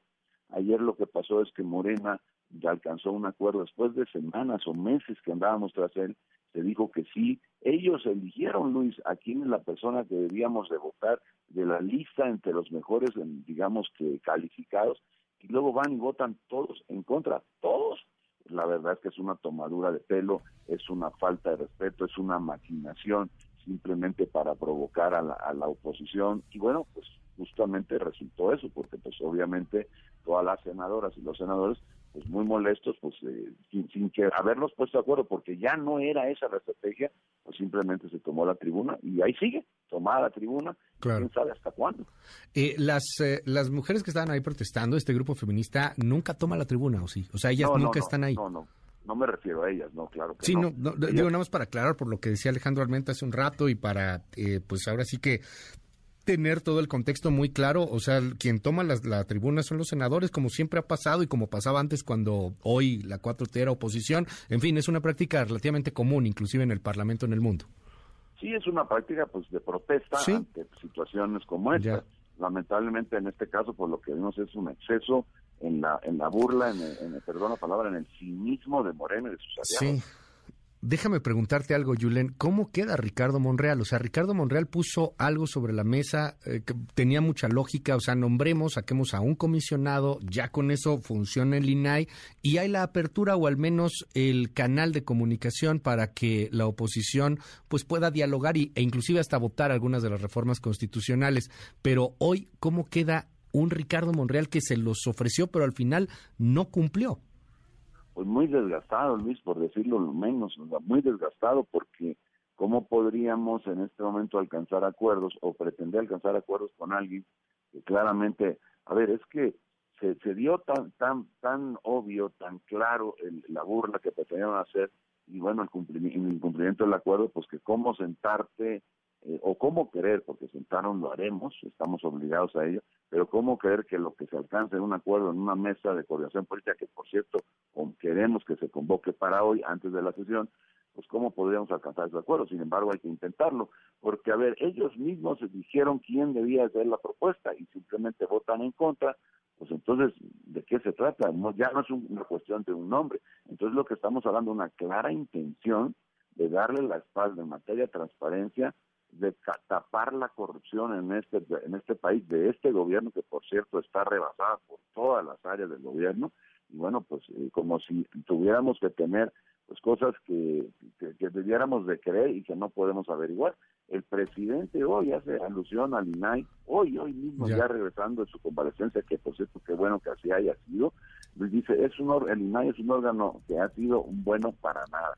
O sea, simplemente desechando y desechando por tierra cualquier aportación que haya tenido la transparencia en este país. Quizá le duele alguna de las investigaciones que se han podido lograr a partir de la exigencia del INAI a diferentes dependencias del gobierno federal. Dime eh, algo, Julen, ya, ya habló el presidente, está criticándolos, obviamente, regresa el presidente de la República, este, regresa con todo, por cierto, ya, ya se ve pues muy recuperado de COVID y acaba de criticar el asunto, se fue contra los legisladores que toman la tribuna. Escuchemos.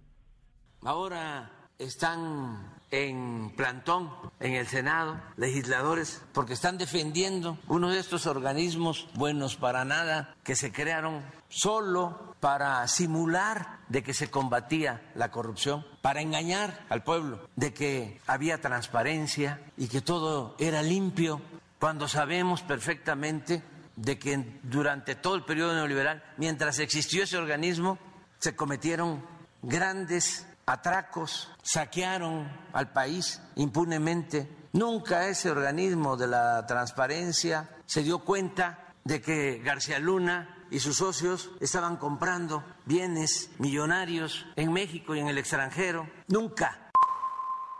Qué bien que están ahí los senadores. ojalá y se queden más tiempo en el Senado, ahí en plantón, que acampen ahí para que vean lo que se siente. No vayan a salir como los de frena que vinieron aquí al Zócalo y no tardaron, porque pues no están acostumbrados. Puro fifí, ellos no saben de luchar en favor del pueblo.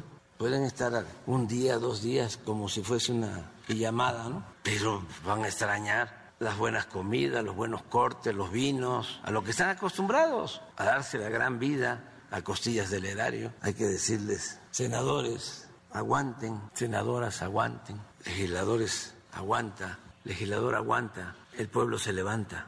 Sigan defendiendo la corrupción, sigan defendiendo los privilegios. Ahí la llevan. ¿Qué nos dices, Julen Rementería, coordinador de los senadores del PAN?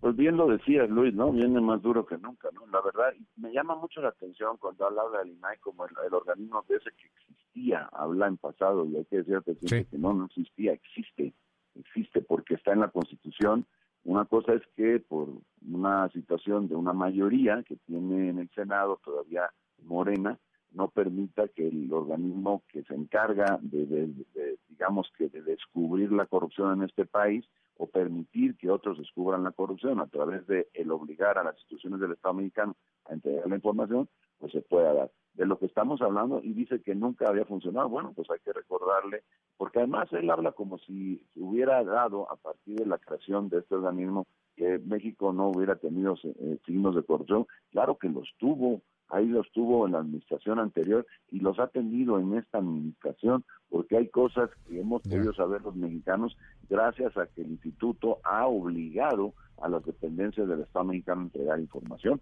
Entonces, bueno, no es un asunto que no haya funcionado, claramente ha funcionado, claramente es garante de la obligación que tienen los, digamos, que los, órganos del gobierno mexicano a entregar la información a los ciudadanos de este país, de garantizar el derecho humano de acceso a la información.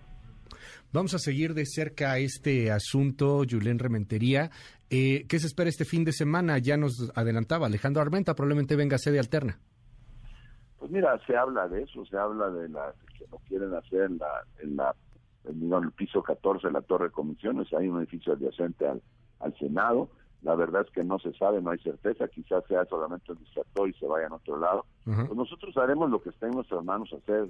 Nosotros tenemos que cumplir con la obligación de defender a INAI. Y por cierto, es, ojalá eh, le depare un buen destino a esto en la Corte, porque está un asunto sin resolver en la Corte, promovido precisamente por los comisionados del INAI, para que pueda sesionar válidamente. La verdad es que pareciera por las palabras del presidente que él está dispuesto a extinguir el, el, pues el organismo y a no permitir que se dé el nombramiento de nadie, pues de aquí a que él esté en el gobierno, pareciera por sus palabras que eso es lo que debemos de sacar como conclusión. Triste, porque la verdad los mexicanos deberíamos tener la posibilidad de conocer qué hace Morena con el dinero de cada uno de nosotros, en qué se lo gasta. Y ahí está uh ahí está Dos Bocas, y ahí está el Tren Maya, y ahí están tantas y tantas cosas en el país que no se saben y que deberían de saberse y deberían en todo caso a partir de castigarse a los responsables de los desvíos de recursos que se cuentan por cientos de miles en nuestro país. Julián Rementería es el coordinador de los senadores del PAN. Gracias por la comunicación. Muy buenos días, Julián. Al contrario, Luis, me da mucho gusto saludarte y saludar a todos los auditorio. Muy buenos días a todos. A mí también, muy buenos días. Son las 7 con 46 minutos. Este, me va usted a linchar, pero le voy a deber hoy las primeras planas. Este, vámonos a una pausa. En un momento regresamos. Continúa con la información con Luis Cárdenas en MBS Noticias. Ya estamos de regreso. MBS Noticias con Luis Cárdenas. Continuamos.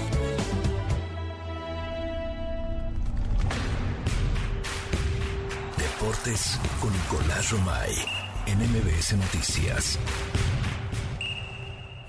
Hola Luis, ¿cómo estás? Me da mucho gusto saludarte. Buenos días para ti, para toda la gente que está con nosotros. Estamos cerrando la semana y con muchísimo que, que contar de entrada. El Gran Premio de Azerbaiyán regresa a la actividad de la Fórmula 1. Se está llevando a cabo la clasificación para la carrera del domingo, misma que se detuvo por varios minutos debido a una bandera roja por un accidente de debris. Suerte para Sergio Checo Pérez en un fin de semana que no será normal porque el día de mañana hay carrera sprint. Hay clasificación para la carrera sprint y después la carrera sprint. Como queden hoy en la calificación es como van a salir el día domingo en la carrera, en el Gran Premio de Azerbaiyán. Así que estar muy pendientes y suerte para Sergio El Checo Pérez. Por otro lado, Luis, también mencionar lo importante que es este fin de semana para el fútbol mexicano porque se lleva a cabo la última jornada. El día de hoy tenemos Juárez contra América. Mañana Puebla contra Cholos que tuvo que ser reprogramado debido a la ceniza volcánica que cayó en Puebla. Este partido originalmente se iba a jugar hoy viernes, se va a jugar el día de mañana. San Luis contra Atlas, Rayados contra Pumas, Chivas contra Mazatlán,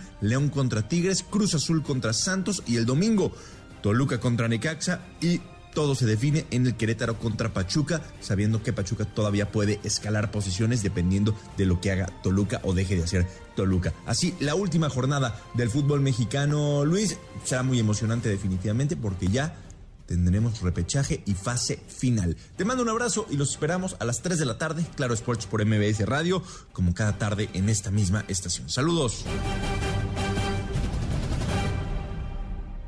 En un momento regresamos. Continúa con la información con Luis Cárdenas en MBS Noticias.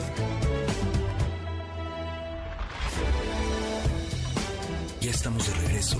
MBS Noticias con Luis Cárdenas. Continuamos.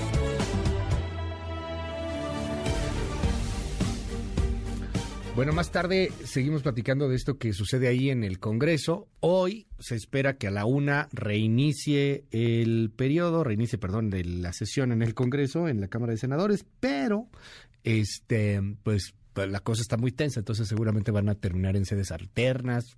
Ya escuchó usted ambas versiones. Oiga, rápidamente, información económica. Fíjese que justamente sobre estos cambios que se están dando en la ley, el Instituto Mexicano para la Competitividad advirtió que al menos cuatro, al menos cuatro de las nueve reformas legislativas aprobadas por la Cámara podrían afectar la competitividad del país. Están preocupados en el IMCO por la Ley General en materia de humanidades, por la eliminación del INSABI y por las compras de la función pública y también por la ley minera. En fin, así las cosas. Vámonos con Pedro Tello. Citibanamex Afore, una nueva relación con tu dinero, presenta. Economía y finanzas con Pedro Tello Villagrán. Querido Pedro, te mando un gran abrazo. Crece la economía mexicana de forma moderada en el primer trimestre del año. Pues qué bueno, ¿no? Creo. Cuéntanos. Luis, buenos días. Qué gusto saludarte a ti y también a quienes nos escuchan. Cerramos efectivamente el primer trimestre del año con un perfil en la actividad económica nacional que arroja resultados alentadores, aunque no por ello, Luis, y quiero ser muy preciso al respecto, resultados que se vayan a consolidar en lo que resta del año. ¿Por qué lo señalo? Bueno, pues porque en, en los tres primeros meses de este 2023, la actividad económica de nuestro país aceleró el paso, pese a las señales que apuntaban en sentido contrario, provenientes fundamentalmente del consumo interno de bienes y servicios, que en los primeros meses de este 2023 apuntaban hacia una pérdida de dinamismo, pese también al avance más que moderado mostrado por la inversión productiva y desde luego a las señales provenientes del indicador global de la actividad económica que señalaba en los datos correspondientes a los dos primeros meses del 2023 que la economía mexicana estaba perdiendo fuelle, estaba perdiendo ritmo de crecimiento. Sin embargo, cerramos estos primeros tres meses del año con un crecimiento del 1.1% en su comparación trimestral, dato que duplica el ritmo de crecimiento que se mostró en el cuarto trimestre del año 2022, que supera al mismo tiempo la, la mayor parte de los pronósticos elaborados en encuestas que se aplicaron justamente el día de ayer y sumando al mismo tiempo seis trimestres consecutivos de crecimiento. ¿Qué es lo que explica este comportamiento más que favorable de la economía mexicana? Bueno, pues fundamentalmente el comportamiento del motor exportador. En el sector exportador de nuestro país y pese a las dificultades que sigue mostrando la venta al exterior de, eh, eh, del sector petrolero, las exportaciones manufactureras, pero particularmente las de la industria automotriz y del sector electrónico, siguen mostrando un dinamismo relevante que se ha convertido en el principal pivote para el resultado más que favorable de la economía mexicana en este primer trimestre del año 2023. Ahora bien, tomando en cuenta que hacia adelante la actividad económica de Estados Unidos presenta ya evidentes muestras de desaceleración, lo que seguramente va a ocurrir en nuestro país es que el buen inicio de este año va a ser complementado por un comportamiento en la actividad económica que va a ir paulatinamente desacelerándose. Así que las buenas nuevas son que la economía mexicana avanzó a un ritmo superior al esperado, sumó un trimestre adicional de crecimiento, el sector exportador se mantiene como el más importante promotor de dicho avance y en función de lo que se prevé hacia adelante, la economía norteamericana seguramente va a reducir los pedidos para los exportadores mexicanos, lo que seguramente hará que en lo que resta de este año el crecimiento de nuestra economía dependa fundamentalmente del consumo interno, que insisto, se está desacelerando, de la inversión productiva que no da muestras de acelerar el paso consistentemente y de un gasto gubernamental que permanece acotado, por la famosa austeridad republicana. Así que eh, con la moderación que esto implica, vale la pena reconocer que la economía mexicana inició mejor el año de lo que esperábamos, pero nada garantiza, por desgracia, que esta situación se vaya a preservar en lo que resta de este 2023, Luis. Muchísimas gracias, Pedro. Y bueno, pues te seguimos en tu red. ¿Cuál es? Síganme en Twitter en arroba Petello Villagrán y que tengan un espléndido cierre de semana. Igualmente, Pedro, bonito fin de semana, seguro menos intenso que el de los senadores, ¿no? Seguro. Bueno, ya, se me fue ahí, Pedro. Perdón, te mando un abrazo. Gracias, Pedro, se nos fue. Son las 8 de la mañana con 3 minutos. Si quieres dormir tranquilo, no escuches esto. ¿De qué vas a vivir cuando te retires? En Citibanamex Afore te ayudamos a crear tu plan ideal de retiro. Cámbiate y ten una nueva relación con tu dinero. Los recursos en tu cuenta individual son tuyos. Infórmate en www.gov.mx diagonal. Conoce más en www.aforebanamex.com.mx. Cámbiate a Citibanamex Afore y hagamos un plan ideal para tu retiro. Presentó. Hoy cumple 70 años la, artista estadounidense Kim Gordon, bajista y, vocalista de Sonic Youth. Oiga, voy a una pausa, regreso eh, para seguir platicando de, más temas eh, coyunturales, pero más adelante hablaremos del Día del Niño finanzas para los niños, también la situación de la niñez en este país con pues distintos programas que se han eliminado, pero también distintos niños que muchos niños que necesitan apoyo. Vamos a platicar de eso aquí en MBS Noticias y le quiero preguntar cómo, cómo se festeja el Día del Niño, si tiene niños, si, si es como como su servidor, que a lo mejor no tiene niños, pero también se lo festeja uno para su niño interno, pues se vale. Escríbame, por favor, 5571 131337, 5571 131337. ¿Qué le gustaba más de niño? ¿Qué te latía más? ¿Qué, qué hacías más? ¿A qué jugabas? 5571 131337. 5571 131337. Regreso. Ya estamos de regreso. MBS Noticias con Luis Cárdenas. Continuamos. Primeras planas. Universal. Ubican a médicos cubanos en zonas poco marginadas. Aunque el gobierno los contrató para atender en municipios con rezago, solo 64 de los 608 se encuentran en esos lugares. Milenio. Alista la DEA petición para llevarse a Ovidio y detener a dos chapitos. Ann Milgram, jefa de la agencia antidrogas, detalla que van por 16 miembros del cártel de Sinaloa y sanciones para funcionarios corruptos vinculados a traficantes. Reforma. Toma ejido ducto que surte a CFE. Cierran válvula por 200 metros en una obra de 572 kilómetros. Exigen inconformes indemnización extra de 5.7 millones por cada ejidatario. Excelsior. Morena chamaquea a la oposición. Se desata caos. El Senado quedó paralizado. Citó hoy a sesión. Aunque Monreal anunció un acuerdo para nombrar a un comisionado del INAI, la 4T lo desconoció y votó contra la propuesta. El bloque opositor tomó la tribuna. Animal político. Convocan a paro a universidades para exigir al Senado no aprobar ley de ciencia. La jornada. INE. Tadei ordena evitar abusos del pasado en el presupuesto. La consejera presidenta baja su sueldo. El financiero. Aprobación en fast track de reformas causa incertidumbre, riesgo de afectar la atracción de inversión y el desarrollo nacional. El economista. Senado hace nudos con las reformas. Oposición ocupa la tribuna en protesta. Acusan engaño de morenistas en selección para el INAI.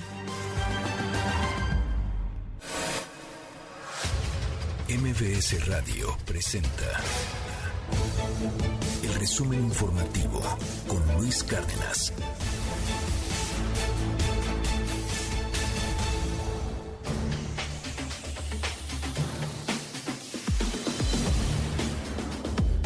Ocho con 12, Coco García, qué gusto saludarte, bonito día. Luis Cárdenas, buen día, buen día al auditorio, excelente viernes. Les comento que el presidente López Obrador regresó a su conferencia matutina luego de estar aislado por cinco días tras su tercer contagio de COVID-19.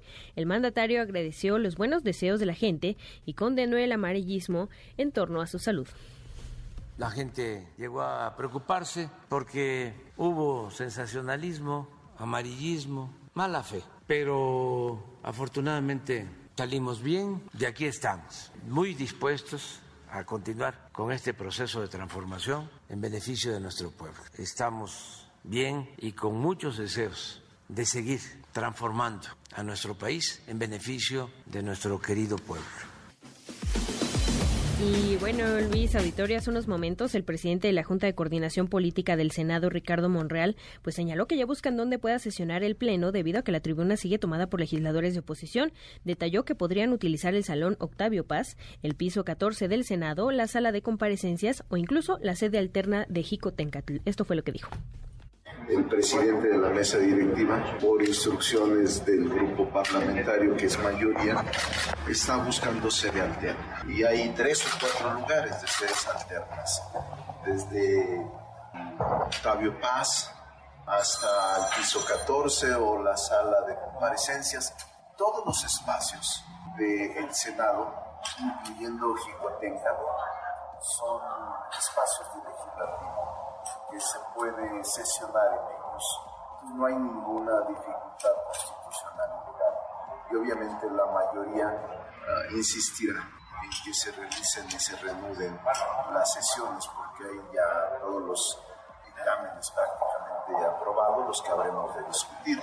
Entonces hay que tomar las cosas con calma y respetar a los compañeros Sí, se escucha medio cansado el senador Ricardo Monreal. Esto fue un chacaleo. sigue. Fue un chacaleo ahí Sí. en, en la Cámara de, de Senadores. Entonces, bueno, pues ya él ya mencionó cuáles podrían ser las, las sedes para, para Se sesionar. cansado y lo, que, le sigue. sigue. ¿eh? ¿eh? El- Y lo que viene fuerte. se supone que acaba el periodo el 30 de abril, entonces, pues... Sí. Veremos. Tienen que pasar las leyes este, que no requieren mayoría constitucional, porque la oposición, pues obviamente no les va a dejar pasar las constitucionales. Claro que no. Se va a poner bueno. A ver. Entonces, ¿qué bueno, tal? ya se habla de la sede alterna, Sí. lo platicábamos hace un momento también aquí en este espacio con Alejandro Con Armenta Alejandro y nos decía Armenta. que sí, era posible obtener o irse a una sede, no sede alterna, primero pensaban algo dentro del mismo Senado, pero si es necesario, probablemente sí terminan en algún otro lugar, que tiene que ser medio secreto para que no lo sepan los de la oposición y no lleguen y la tomen, en fin. Vamos a ver qué pasa, A va a ser un fin de semana intenso en esa materia. Oye, ¿qué más? Seguramente sí. En más información, Luis Auditorio, les comento que el exsecretario de Educación Pública, Aurelio Nuño, el que decía leer, este, reapareció en redes sociales al compartir parte de una presentación en la Universidad de Harvard en la que habló sobre la reforma educativa en México y el papel de la política en las democracias actuales. Escuchen. We don't have a good education Tener una buena educación dentro de esta sociedad, especialmente ahora con tantos cambios tecnológicos y una preferencia hacia la técnica, es prácticamente imposible elegir qué hacer con tu vida. Es la paradoja más importante de la democracia y libertad en el siglo XXI, porque tienes la atención a diferentes elementos que son esenciales para la democracia. Por un lado tienes las elecciones y la actividad política, que son centrales para la democracia, pero esos elementos viven en una tensión inintencionada con la calidad de la educación, la cual también es fundamental para el ejercicio de la libertad y tener una democracia funcional. Finalmente, Luis Auditorio, les comento que la vicepresidenta de Argentina, Cristina Fernández de Kirchner, confirmó que pues no se postulará como candidata en las próximas elecciones presidenciales de octubre, aunque pues sea la, la peronista mejor posicionada en las encuestas. Escuche. Miren, no, no, no, no, presidenta, no, no, no, miren, no es, acá no es casualidad que la única dirigente política que fue condenada, proscripta, inhabilitada e intentada asesinar es una sola. Bueno, pues ahí muchas notas. Gracias, Coco, te hacemos en tu red. En arroba Coco García con doble I, en Twitter, Instagram, TikTok y Cuay. Muchas gracias, buen día. No estoy seguro si pueda. Según yo creo que no puede, No, aunque está- quisiera no puede ser ya está candidata. inhabilitada, Está 20 inhabilitada la y ahorita la bronca es que la quieren meter a la cárcel. No y sí es la mejor posicionada porque es la representante del kirchnerismo y de la izquierda Del argentina, del peronismo, pero pues está re mal la izquierda argentina. De acuerdo a las encuestas. Súper mal. De acuerdo a las mal. encuestas. A ver qué pasa en la elección en- a finales de este año. Gracias, Coco. Te hacemos ahí en tu red. En arroba Coco García con doble en Twitter, Instagram, TikTok y Cuay. Muchas gracias, Luis. Buen día. Gracias, muy buenos días. Las 8 con 17. ¿Qué días? Qué ajetreado está, cuánta información. Oiga, rápidamente, eh, hay novedades en torno al caso de Yasmín Esquivel, la ministra acusada de plagio de su tesis de licenciatura y también de la tesis de maestría. La información con René Cruz.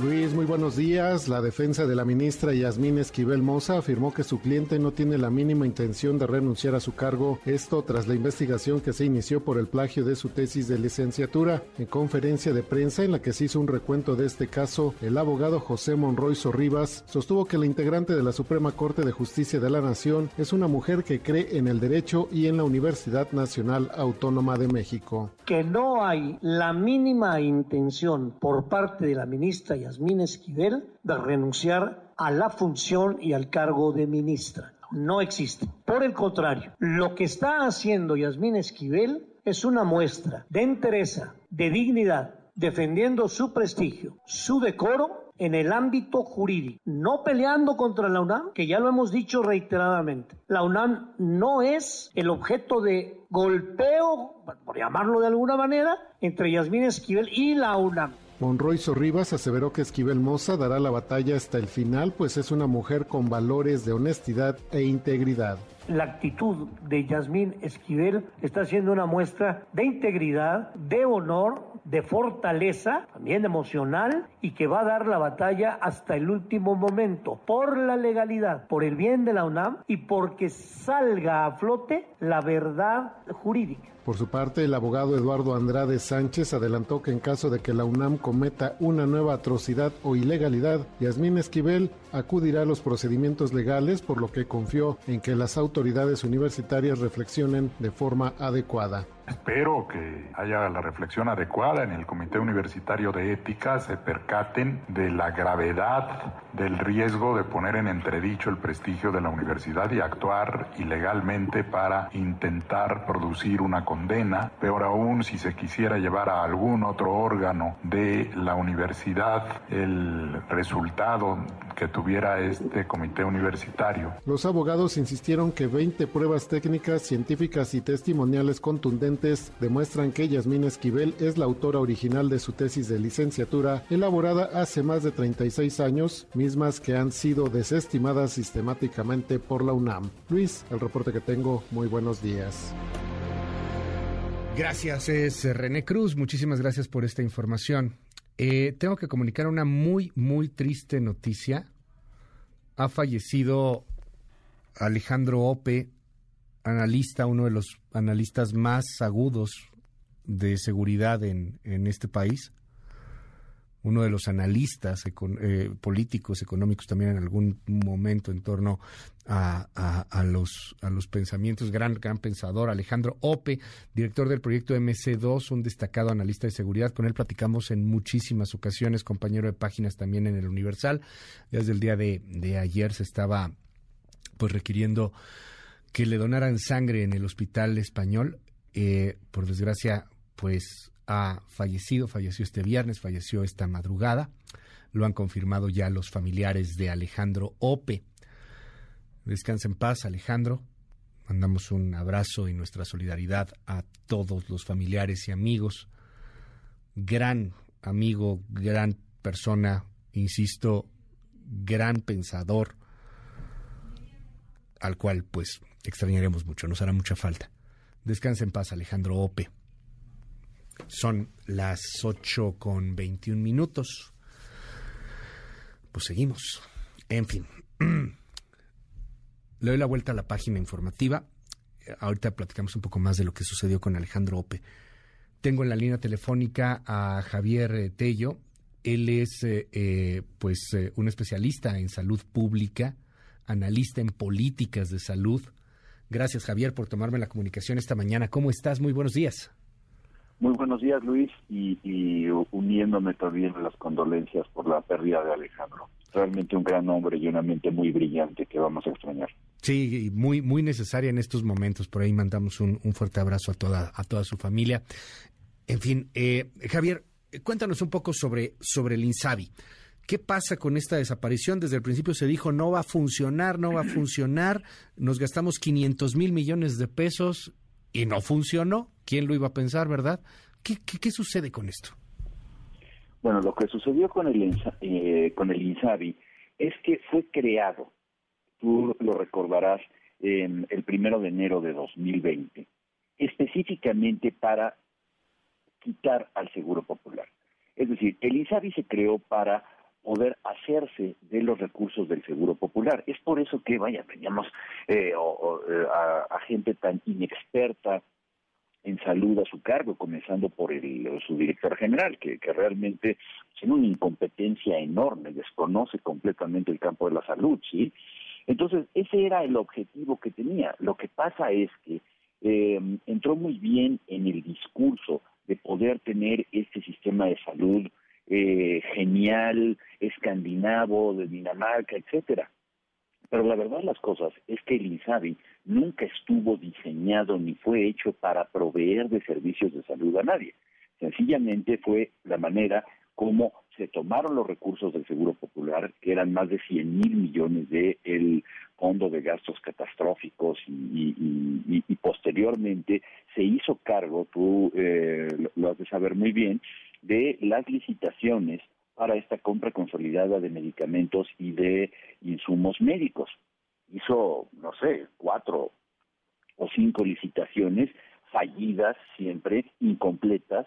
En el camino se contrató a la UNOPS, que a la larga creo que es uno de los peores negocios que ha hecho México, porque la UNOPS se fue y, no resolvió eh, tampoco nada. En el camino como se ha venido creando esta estructura paralela a cargo de INS Bienestar, que no es otra cosa que la aglutinación de los servicios de salud de los estados, finalmente cuando ya es urgente acelerar esto, cuando ya se tiene un avance en la centralización y en la federalización de las decisiones y de los recursos, pues el INSABI ya no tiene nada más que hacer. Ya tomó el dinero, ya se lo gastó, según lo vimos en un reporte de la Organización México Evalúa del pasado 8 de abril, no sabemos qué, eh, qué, qué hicieron, y finalmente, bueno, pues se va el INSABI y se queda ya INS Bienestar como eh, pues este organismo rector de los servicios de salud pública que no son institucionales. Es decir, todas las secretarías de salud de los estados le están cediendo sus recursos materiales, humanos, su instrumental médico, todo, y obviamente pues las partidas presupuestales que van a manejarse ya de manera central a través de este, esta organización INS si lo comparamos con el seguro popular, si lo comparamos con la administración anterior, ¿cuáles son los resultados? Porque, eh, digo, entiendo, veo muchos datos y veo, por ejemplo, que en cuanto a gente que no tenía ni IMSS ni ISTE, el Seguro Popular pues llegó a atender creo que cerca de 90 millones en una comparación con el INSABI. ¿Cómo, cómo queda el score, Javier? A ver, hay que entender una cosa, ¿eh? el Seguro Popular, eh, solamente para, para recordarlo, eh, era un método de financiamiento. El Seguro Popular no era un servicio médico, siempre fue un método de financiamiento con el cual la gente que no tenía acceso a un servicio de salud institucional podía cubrir sobre todo un catálogo enorme de enfermedades, pero además podía ser atendida eh, con dinero del Fondo de Gastos Catastróficos. Tú recordarás que muchos pacientes incluso tenían atención en la medicina privada, como ejemplos, eh, un paciente renal o un paciente con, eh, con cáncer que estuviera, no sé, en la ciudad de Morelia y que no hubiera eh, ahí recursos, en vez de hacerlo viajar, pues se pagaba la medicina privada para este paciente a través del Seguro Popular. El ejemplo más claro lo tenemos también las mujeres con cáncer de mama que estaban acudiendo a la Fundación para Cáncer de Mama, a FUCAN, eh, que es una fundación de asistencia privada. Es decir, era una manera de tener un soporte financiero a través de, eh, pues, vaya, de, una aseguranza donde ponía parte los pacientes de este seguro y la otra parte la ponían eh, las partidas del gobierno federal. En este sentido, lo que hace el INSABI es eliminar todo este tipo de cosas y el INSABI se convierte solamente en un administrador de dinero. Entonces, lo que hace el INSABI es en realidad adueñarse de estos fondos y comenzar a adueñarse también de los fondos de los estados de la República que accedieron a entrar al plan de salud del gobierno federal, de esta administración. Entonces, no, no, no hay una manera de comparar A con B, porque el Seguro Popular tenía la intención de reforzar la atención de este tipo de pacientes. Hay que entender que muchos, si no es que todos los estados de la República, cuentan con un servicio de salud donde se atendían a estos pacientes. La gente de la Ciudad de México que no tiene seguro social o ISTE puede ir a los hospitales y a los consultorios de los servicios de salud de la Ciudad de México, que hasta el momento siguen siendo de la Ciudad de México, próximamente serán de el IMSS Bienestar. Lo mismo ocurría en Chiapas, lo mismo ocurrió en Nayarit. Entonces prácticamente no, no es que sean comparables el uno con, el otro. El Seguro Popular era un, método de financiamiento y el INSABI pues era una entelequia, no sabemos de qué, con el cual eh, se centralizaban las finanzas y se centralizaba la toma de decisiones.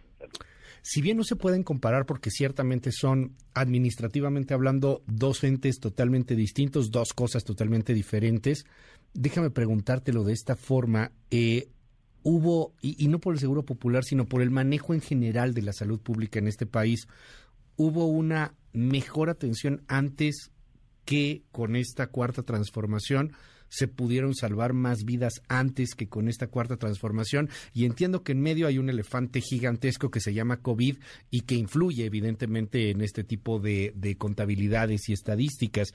Yo, yo veo cada vez más y más gente que dice que no tiene acceso a salud, que no tiene acceso a medicamentos, que, que se tardan mucho en poder atenderlos y, y, bueno, pues que tienen que buscar algunas otras alternativas, como alternativas privadas, por ejemplo, pero sin la posibilidad de un financiamiento y quien no tenga el dinero, pues termina sufriendo y sufriendo muchísimo.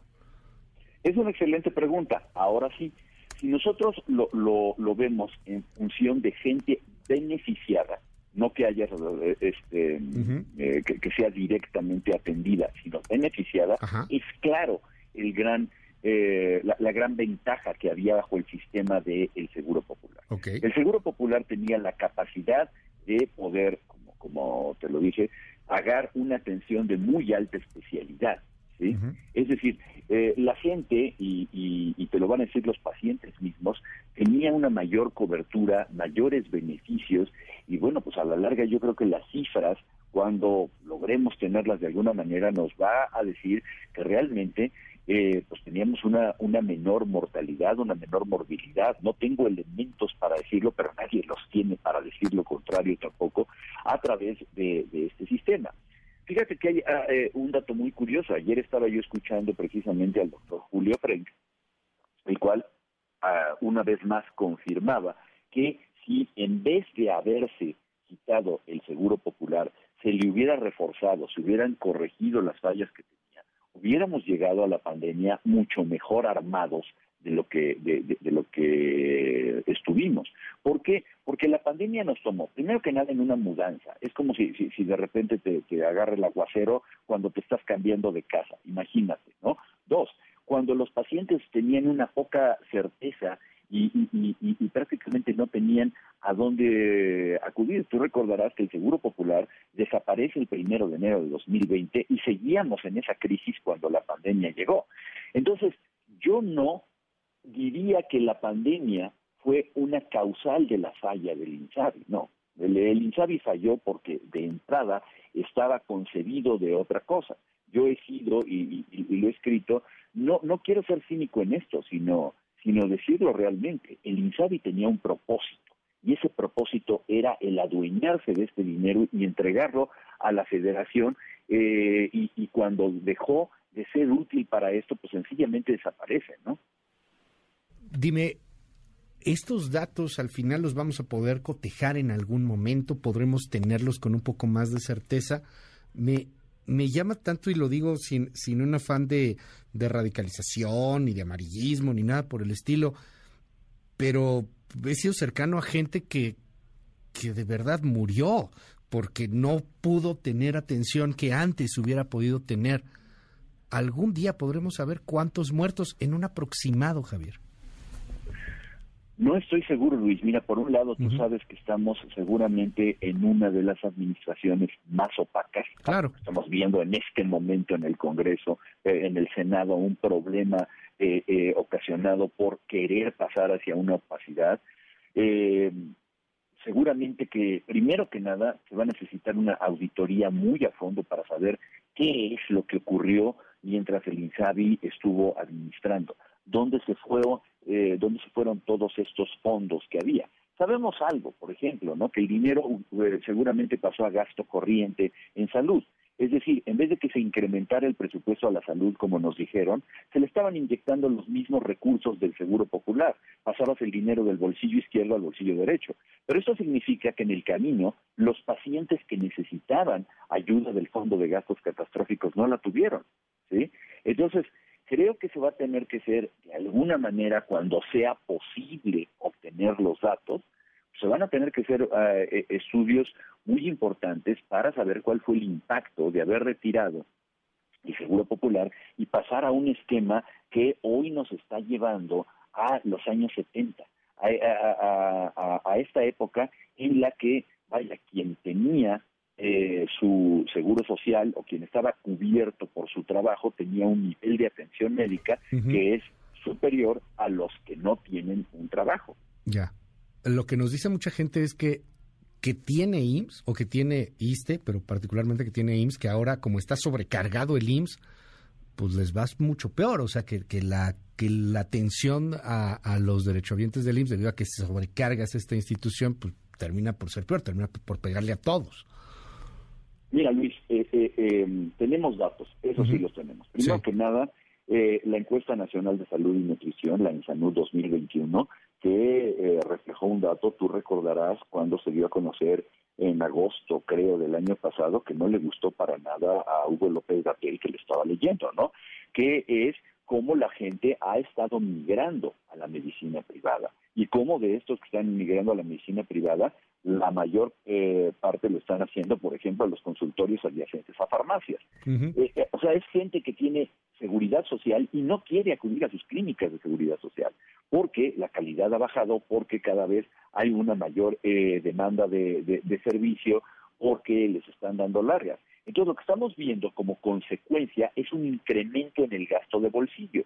Si tú tomas esos dos indicadores, ¿cómo es posible que el gasto de bolsillo eh, que eh, se esté incrementando y que además la gente esté declarando que voluntariamente está yendo a la medicina privada, pues lo que te dice es que la medicina institucional como la tenemos no está funcionando.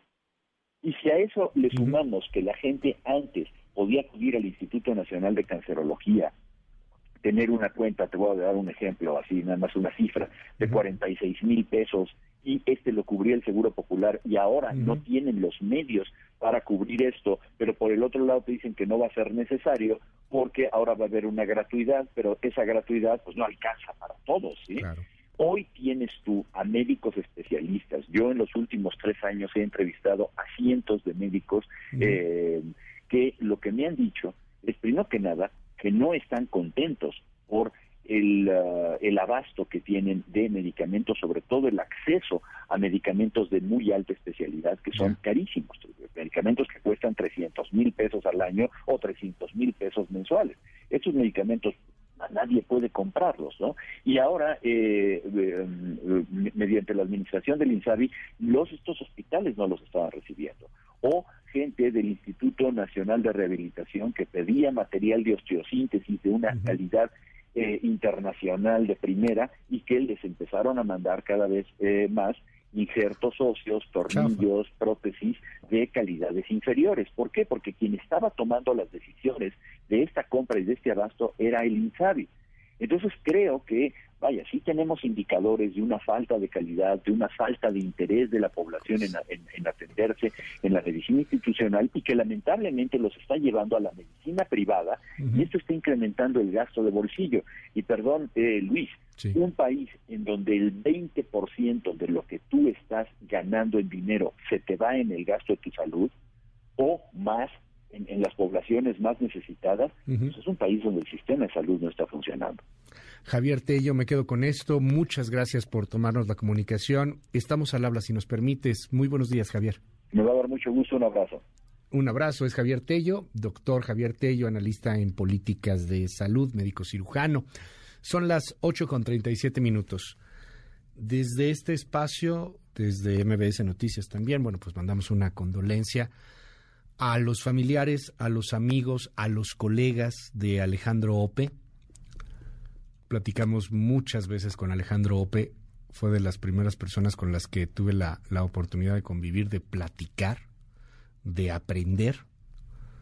Una de las grandes mentes en este país. Me, dio un shock hace rato que, nos enteramos. Eh, por eso como que se me lenguó la traba. De por sí ya saben, ¿no? Pero bueno. Descansa en paz, Alejandro Ope vamos a, extrañarlo y vamos a necesitarlo mucho.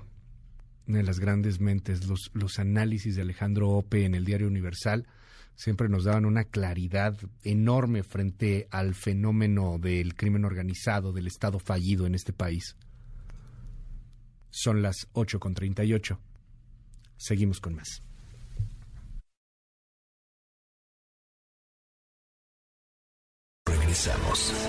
Continúa con la información con Luis Cárdenas en MBS Noticias.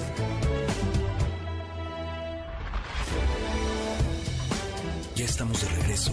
MBS Noticias con Luis Cárdenas. Continuamos.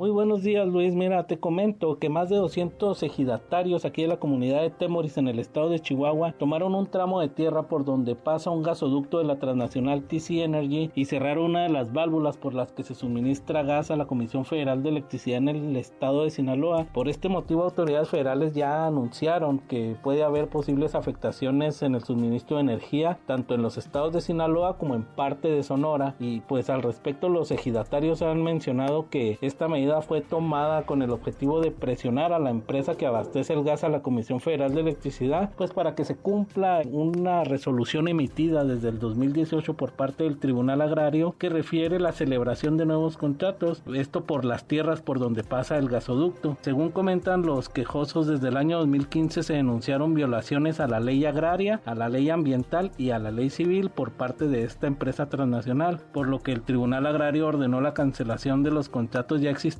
pues que se realizaran nuevos contratos, pero al parecer la compañía hasta el momento ha incumplido estos acuerdos. En este sentido, el secretario general de gobierno aquí en el estado de Chihuahua, Santiago de la Peña, explicó que aunque el conflicto es de índole federal, pues en el, el estado se encuentra interviniendo como mediadores para encontrar una solución, pues anunció que de continuar esta problemática se verá afectado el suministro de energía en Sinaloa y en varias partes de Sonora, pero escuchemos lo que dice el secretario Santiago de la Peña. Participando, fomentando una mesa de negociación efectivamente entre los colonos o comuneros de esa zona que tienen un conflicto con una empresa transnacional que tiene o instaló por ahí un gasoducto que termina en Sinaloa y que abastece a, a plantas de CFE y además también abastece de gas para uso doméstico y, y otros clientes menores. Cabe hacer mención que el secretario de Gobernación Federal, Adán Augusto López, también anunció la intervención de la Federación para encontrar la solución más rápida a dicho conflicto entre los ejidatarios y la empresa transnacional. Hasta aquí mi reporte, seguiremos pendientes. Muy buenos días.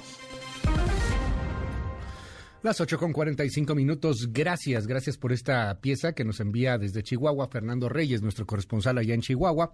A ver, el asunto de TransCanada está caliente, caliente, caliente.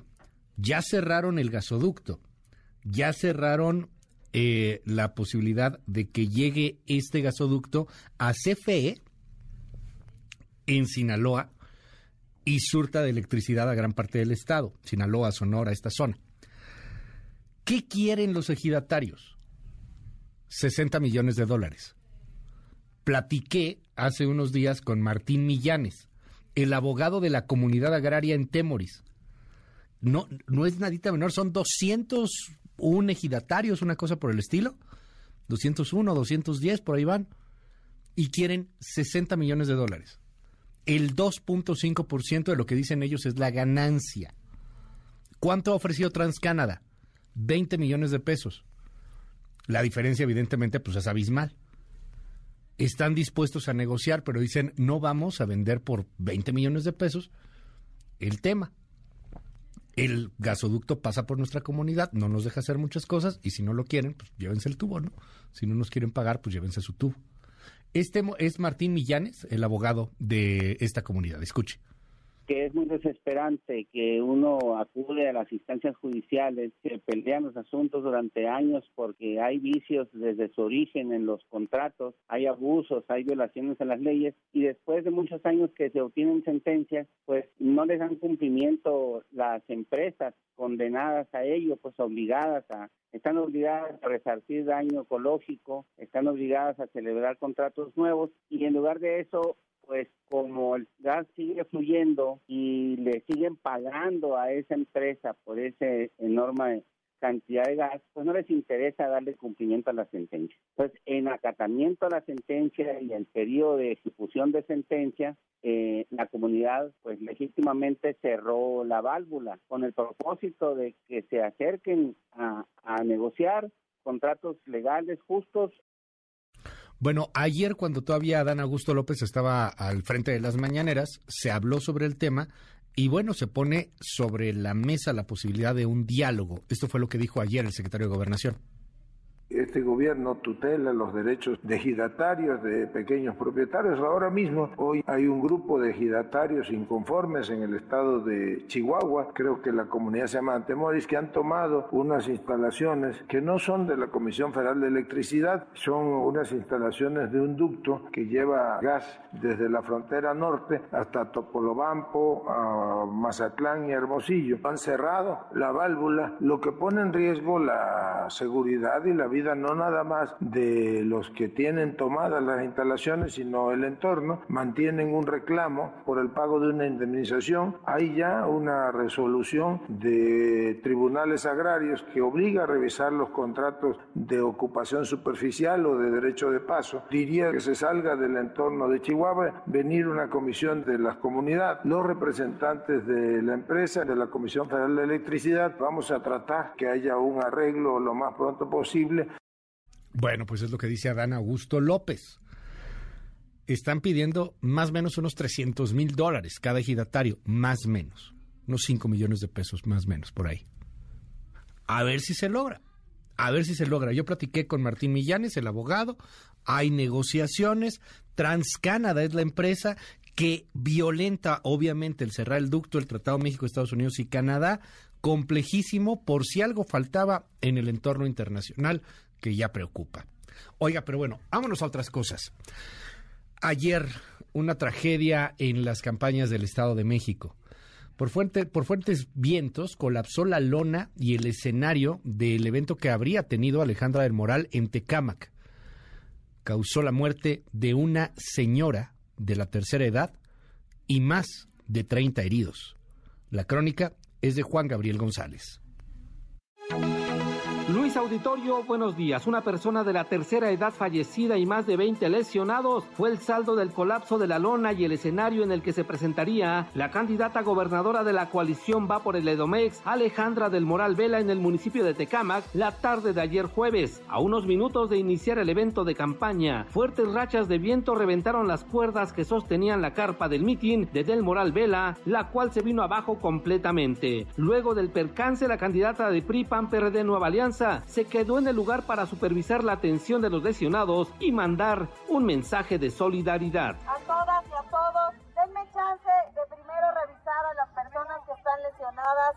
Les agradezco muchísimo que estén aquí, que hayan venido al evento. Estas son cosas sobre que pasan y que nos rebasan, pero el problema es que no se quisiera atender ni poner las cosas como son. Ustedes son lo primero. Al respecto, la coalición va por el Estado de México informó que la presencia de condiciones meteorológicas adversas al Valle de México, en especial fuertes vientos y lluvia, derribaron una lona puesta para el encuentro ciudadano que sostendría la candidata a la gubernatura. Detalló que los heridos fueron atendidos al registrar lesiones leves y se les dará puntual y cercano seguimiento a su evolución. No obstante, dio a conocer que lamentablemente una persona de la tercera edad de nombre María Caballero Otero falleció después de ser trasladada a un hospital. Luis, el reporte que tengo. Gracias, es Juan Gabriel González, nuestro corresponsal en el Estado de México. Por cierto, Delfina Gómez también habló sobre este tema, posteó en sus redes sociales un mensaje de solidaridad. Mi sentido pésame para la familia de la persona fallecida en el desafortunado incidente ocurrido hoy en Tecámac. Mi solidaridad con las personas heridas y también con Alejandra del Moral. En momentos como estos, lo único que importa es el bienestar de todas y todos. Muy lamentable lo que ocurrió ayer en el Estado de México. Hablando de encuestas también y hablando de elecciones, en el debate Delfina Gómez seguiría arriba hoy, ahí está en reforma, si hoy hubiera elecciones para gobernador del Estado de México, ¿por quién votaría? Para que no se me enojen los seguidores de Alejandra del Moral y los priistas y los panistas y los perredistas, los que hay, que no, es que, híjole, luego me tiran de, es que ya te paga Palacio Nacional, es que eres un chayotero. De, oh, la. Es reforma. No es la jornada, es reforma.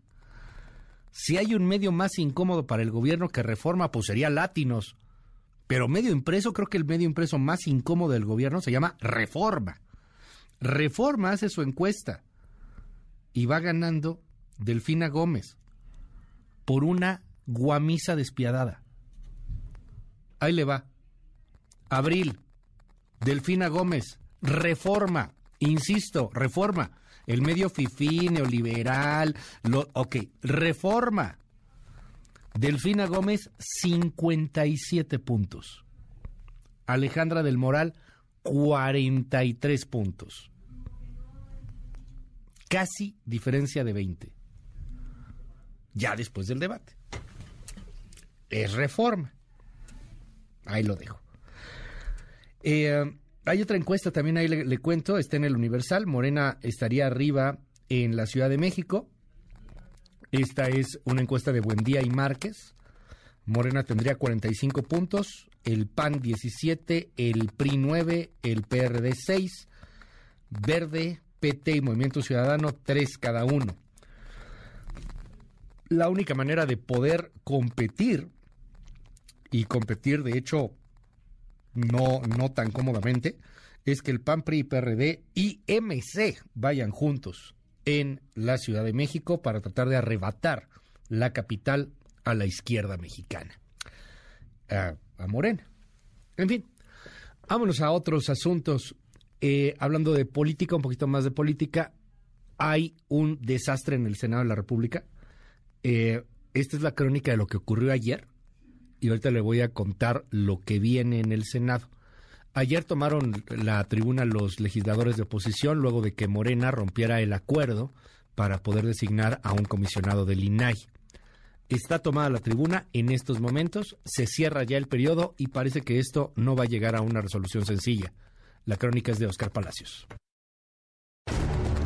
El Senado de la República vivió una tarde de caos, con los acuerdos dinamitados como las piezas de un rompecabezas que apenas está por armar. Esto luego de que la bancada de Morena impusiera su mayoría para rechazar el nombramiento de Ricardo Salgado Perrillat como nuevo comisionado del INAI. A unos días de concluir el periodo ordinario de sesiones, el coordinador de los senadores de Morena, Ricardo Monreal, aseguró que se había alcanzado un acuerdo para nombrar a un comisionado del INAI, lo que permitiría que el organismo siguiera funcionando. Ricardo Monreal dijo contar con el respaldo de su grupo parlamentario, por lo que presentaría un acuerdo para tratar de elegir a uno de los perfiles mejor calificados. Ya logré que el grupo parlamentario me respalde. Un punto de acuerdo que voy a plantear a la Junta de Coordinación Política proponiendo tres nombres que los vamos a entresacar de los mejor calificados. Sacar uno solo sin embargo, el acuerdo terminaría fragmentándose como piezas de rompecabezas. El preludio de lo que ocurriría se registró cuando el senador José Ramón Gómez Leal terminó rompiendo sin querer la boleta en la que plasmaría su voto. El senador José Ramón Gómez Leal manifiesta que por error rompió la cédula. Le pido que la traiga para verificar en una especie de rompecabezas que sea la boleta correspondiente para poderle proporcionar una nueva. Minutos después, la bancada de Morena también rompería el acuerdo, dando la espalda a su coordinador al rechazar el nombramiento de Ricardo Salgado, lo que provocó la molestia de senadores de oposición, quienes de inmediato tomaron la tribuna. Al grito de transparencia, transparencia, los senadores del PAN colocaron un par de lonas con las leyendas INAI hoy y comisionados ya, recibiendo el apoyo de un grupo de colectivas feministas, quienes desde uno de los balcones demandaron también la aprobación de la ley 3 de 3 contra la violencia de género.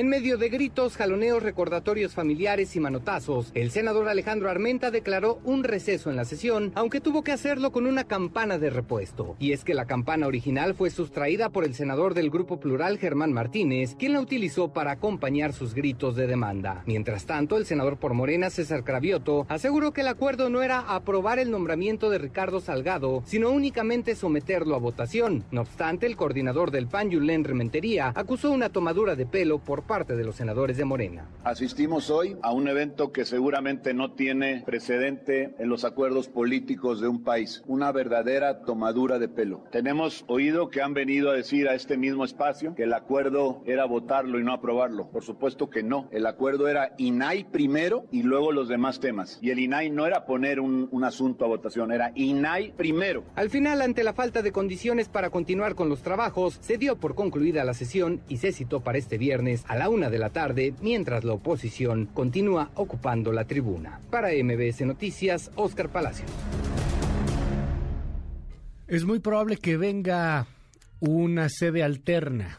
Es muy probable que busquen una sede alterna, ya sea en el mismo Senado, no sería en el Pleno, para votar las reformas que no requieren de la oposición, que, requieren simplemente de una mayoría. Para votar reformas constitucionales requieres las dos terceras partes del Congreso, de la Cámara de Senadores en este caso, y pues esas no las tiene la 4T. Pero de todas maneras, la oposición se la pasa bomba. Este, a ver, échale ahí la que es, no, bueno. Ayer se pusieron a bailar. Eh, como tomaron la tribuna, pues se pusieron a bailar. Y se pusieron a bailar rico, padre, sabroso. Ahí hay unas fotografías de Emilio Álvarez y Casa bailando. Ahí está Kenia López Rabadán, también ahí ya con su pijama. Xochil Galvez, este, Jorge Carlos Ramírez Marín. La foto de los senadores bailando. Gustavo Madero, pues ahí está también ahí descansando un poquito. Estaban bailando mi banda en mexicano. Tienen buen gusto, hasta eso. Bailando ahí mi banda en mexicano, porque pues, pues hubo karaoke, este. Se puso divertido, se puso padre. Ahí le dejo son las 8 con 59 minutos. Regresamos con mucho más. Esto es MBS Noticias. ¿Quién fuera senador para pasársela así? Regresamos.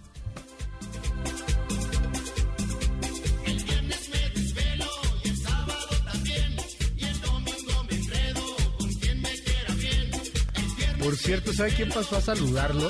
Ahorita le, le posteo ahí, ahí está ya el retweet. Este, Ricardo Monreal, es que Ricardo Monreal ahora es opositor también, ahorita no lo quieren, porque él sí quiere INAI. Entonces, bueno, eh, pasó, tuitea a Monreal, el Senado es un órgano vivo, he sido opositor y sé lo que es pasar la noche en vela defendiendo una postura. Pasé a saludar a mis compañeras y compañeros en el Pleno. Respeto y diálogo deben permanecer ante cualquier circunstancia. Y pues ya fue ahí a saludar mientras andaban en el karaoke le digo, son las nueve. Regresamos con el tema de los niños.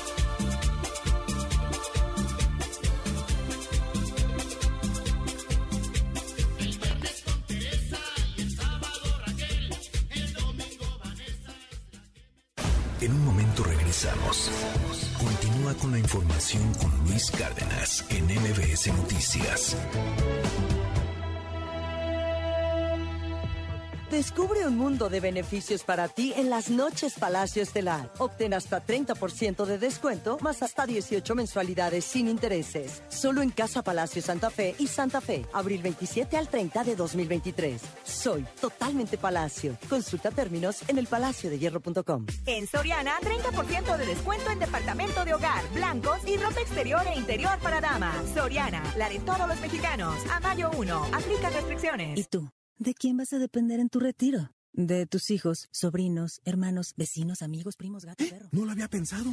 Cámbiate a Citibanamex Afore. Hagamos tu plan ideal y ten una nueva relación con tu dinero. Los recursos en tu cuenta individual son tuyos. Infórmate en www.gov.mx diagonal consar. Conoce más en www.aforebanamex.com.mx. ¿Qué es lo que te mueve? Si te mueve la adrenalina, necesitas un sedán MGGT con mensualidades de 5,900 pesos. Si es el lujo, llévate una SUV HS con mensualidades de 7,700 pesos. Ambos con un año de seguro gratis. Compra ahora y paga en junio.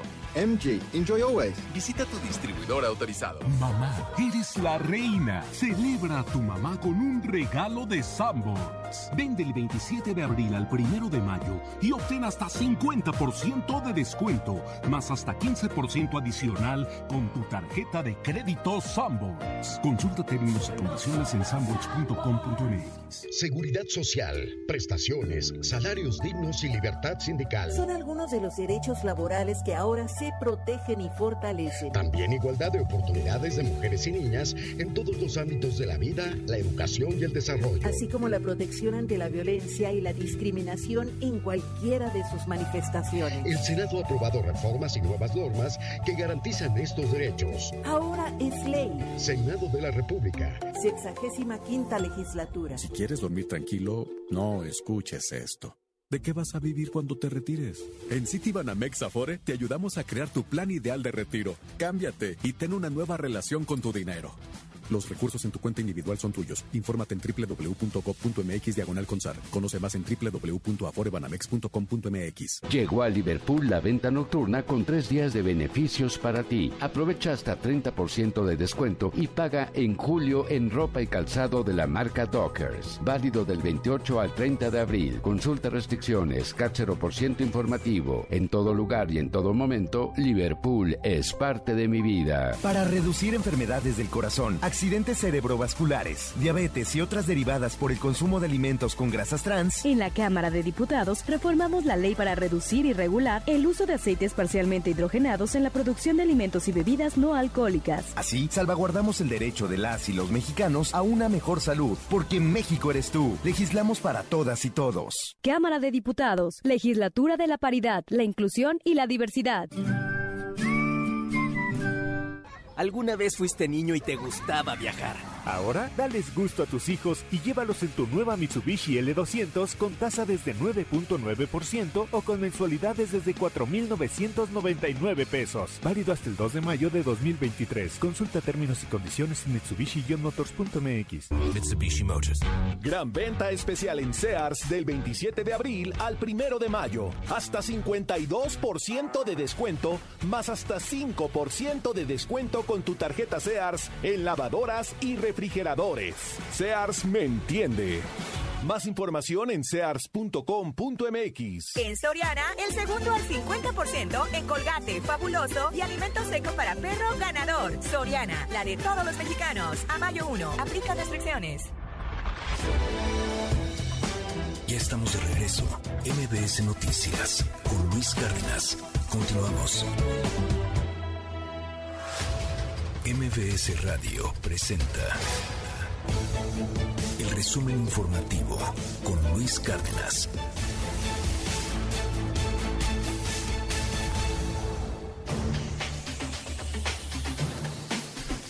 Las 9.5, Coco García, qué gusto saludarte, muy buenos días. Luis Cárdenas, buen día, buen día a la auditoría Nueva Cuenta. Les comento que desde Palacio Nacional, el director general de Manobras, Jorge Mendoza, pues anunció que a las 15 horas de este día ya se tiene prevista la entrega del avión presidencial a Tayikistán. Reiteró que la venta se realizó con conformidad del valor comercial determinado por el Instituto de, de Administración y Avalúos de Bienes Nacionales. El día de hoy estaremos entregando la aeronave. Tenemos información que se tratará ya de retirar la aeronave de territorio nacional hoy a las 3 de la tarde. Está por confirmarse, pero ya está todo puesto en marcha para que así se pueda hacer. El comprador es el Comité Estatal de Inversiones y Administración de Propiedades Estatales. Es una dependencia del Gobierno de la República de Tayikistán. El precio pactado fue de 1.658.7 millones de pesos es decir, 92.1 millones de dólares. Bueno, pues a las 15 horas de este viernes ya le pondremos las golondrinas al avión expresidencial. Ahora es el eh, del gobierno de Tayikistán. El avión tayi, Tayiko. Tayiko, ajá, como el taco. ¿Cómo, está tu taco? Tayico. Ay, qué. este... Ay, expertos en comedia, ¿no? Bueno, la, es que no va a haber ceremonia, que solamente se va se va, se va, se fue. Ya. Y ya, tan, tan, se acabó. Pues sí, era, era ya lo necesario que se fuera el avión presidencial. Entonces ya hoy, hoy ya no tendremos más ese cochino avión presidencial. Yo nada más me pregunto que si el siguiente presidente o presidenta resulta que ser que viaja mucho o que sí pues necesita ir, porque bueno, pues México es un país importante en el globo, pues le compraremos otro avión o ya tendrá que irse ahí de otra manera porque dinero hay seguramente no seguramente para comprar otro avión pues, total. Está bueno. Si no pues que se vayan aviones comerciales. Pues sí. No podría ser. Ya Podría ser. Ahí a ver cómo... sea tan sencillo. A lo mejor que se vaya un avión presidencial a una un avión comercial a un foro en Francia. Imagínate nada más. Y a la mitad tocó madera, Dios no lo quiera, pero hay un temblor. A ver. Y el presidente o presidenta pues no lo sabe, Y empezando por los cambios de horarios en el Aeropuerto Internacional de la Ciudad de México. Muy bueno, está caño. O sea, como que no hay muchos puntos a favor, ¿verdad? Qué bueno que ya no tenemos avión presidencial, ya se, fue. Felicidades a los tallicos. Todavía no, a las 3 horas. Ah, sí, a las 3 de la tarde ya se va el avión tallico. Todavía se pueden arrepentir. El tallico avión. Quizá. Bueno, Luis Auditorio, y más información, les comento que la gobernadora de Baja California, Marina del Pilar, inició ya el trámite de adopción de una niña. La directora estatal del DIF, Mónica Vargas, explicó que la mandataria seguirá el mismo proceso que cualquier ciudadano, el cual incluye una valoración, trabajo social y la asistencia a la escuela para padres. Quiero compartirles también que nuestra gobernadora ha estado muy, muy al pendiente. Diles, diles, Mónica. Te autorizo. gracias.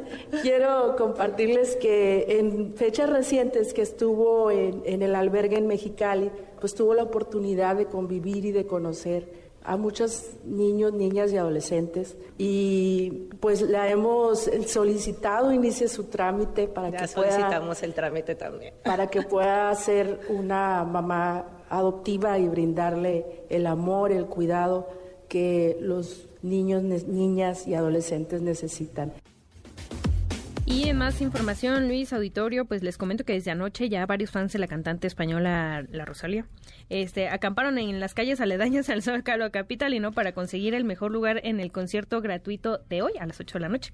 Los accesos ya fueron abiertos y la zona de, eh, pues al frente del escenario, el que está ahí pegadito, ya está completamente llena. pues, eh, pues sí, cabe señalar que en un comunicado la cantautora señaló que no no cobró nada por esta presentación, la cual pues sí es el cierre de su tour por América Latina y que lo hace con una lo hace como una muestra de cariño a sus fans mexicanos. Escuche.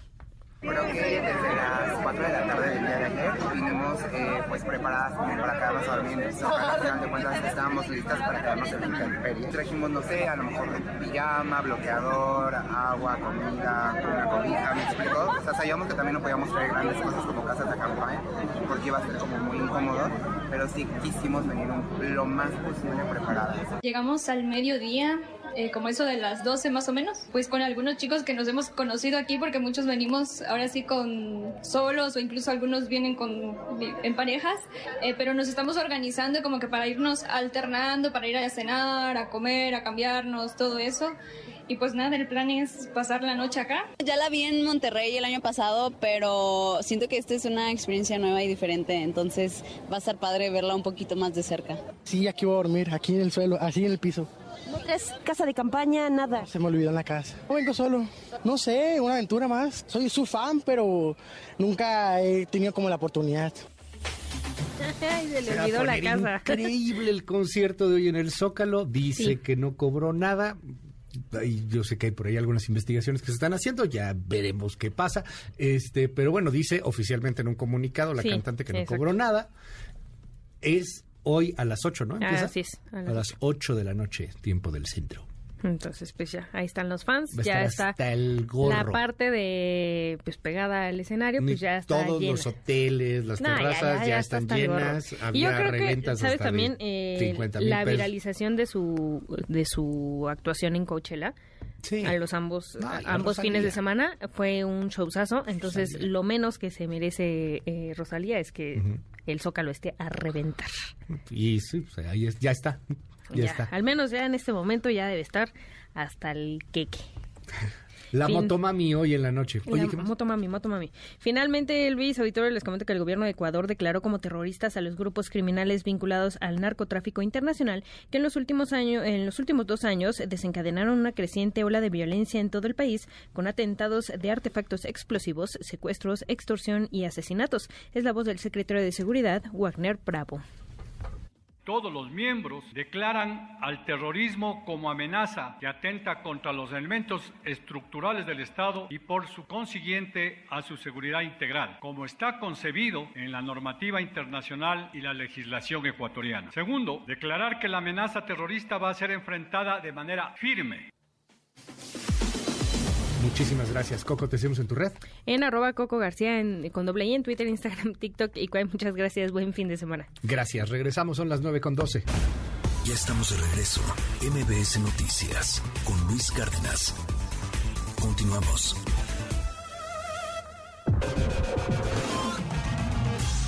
MBS Noticias. Cultura y espectáculos.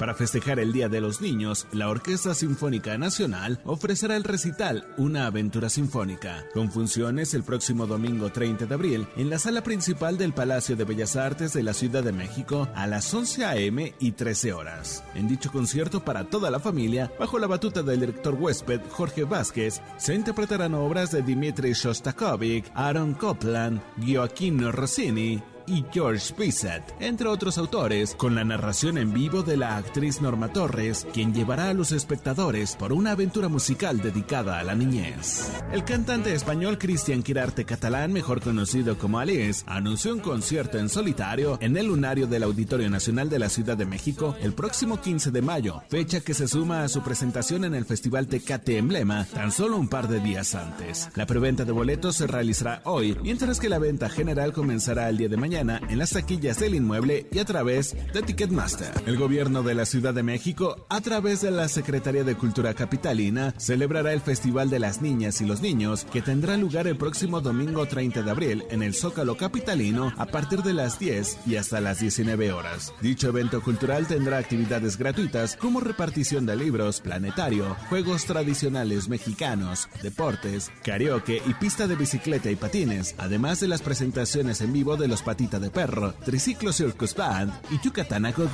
El Festival de Música Electrónica Afterlife Ciudad de México anunció el cartel de su edición 2023, en la cual se presentarán músicos como Hotel of US, Stefan Botzin, Rico Dight, Matame, Ergy, Omnia y Stylo, entre muchos otros artistas. El evento se realizará en el Parque Bicentenario de la capital del país el 6 y 7 de agosto próximos. Los boletos ya están a la venta a través de la plataforma Boletía, con un rango de precios que va desde los 2.000 y hasta los 6 mil pesos.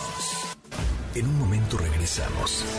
Continúa con la información con Luis Cárdenas en MBS Noticias. Ya estamos de regreso. MBS Noticias con Luis Cárdenas. Continuamos.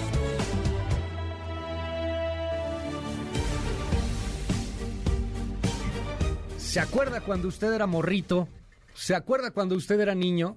¿O todavía sigue siendo niño? Niño de corazón, aunque sea. Escríbame en el 5571-131337. 5571-131337. Nuestro WhatsApp está abierto absolutamente para todo el auditorio. Porque el día de hoy tengo unos invitadazos de lujo, pero de lujo. Gracias por estar acá. ¿Cómo te llamas? Bienvenida, amiga. ¿Cómo estás? Ah, bien. ¿Cómo te llamas? Me llamo Andrea Isabela. Hola, Andrea. Este, Andrea Isabela González Bernal. Hola, Andrea. ¿Cómo estás? Bien. Bienvenida aquí a MBS. Sí. Qué gusto me da verte. Oye, y también nos... No, bueno, tienes una cara de travieso. ¿Cómo estás? Qué gusto saludarte. ¿Cómo te llamas? Tiago. ¿Cómo? Tiago. Yago. Qué gusto verte. Cuéntame, ¿cómo te sientes aquí en la radio? Bien. ¿Sí? Ajá. Me Oiga. siento un poco asustado. ¿Por qué asustado? No Eh, sé. Los, los señores de allá no comen ni nada. Ajá. Están comiendo algo, pero ¿les ofrecieron algo de comer? No, yo Que digan, ya se quedaron con la comida estos señores. ¿Pero por qué estás asustado? Me da un poco de pena. No, hombre. ¿Por qué pena? No sé. Si se ve que estás muy contento, estás en tu elemento. Sí. ¿Tú cómo te sientes, Andrea? Eh, yo me siento feliz. ¿Feliz?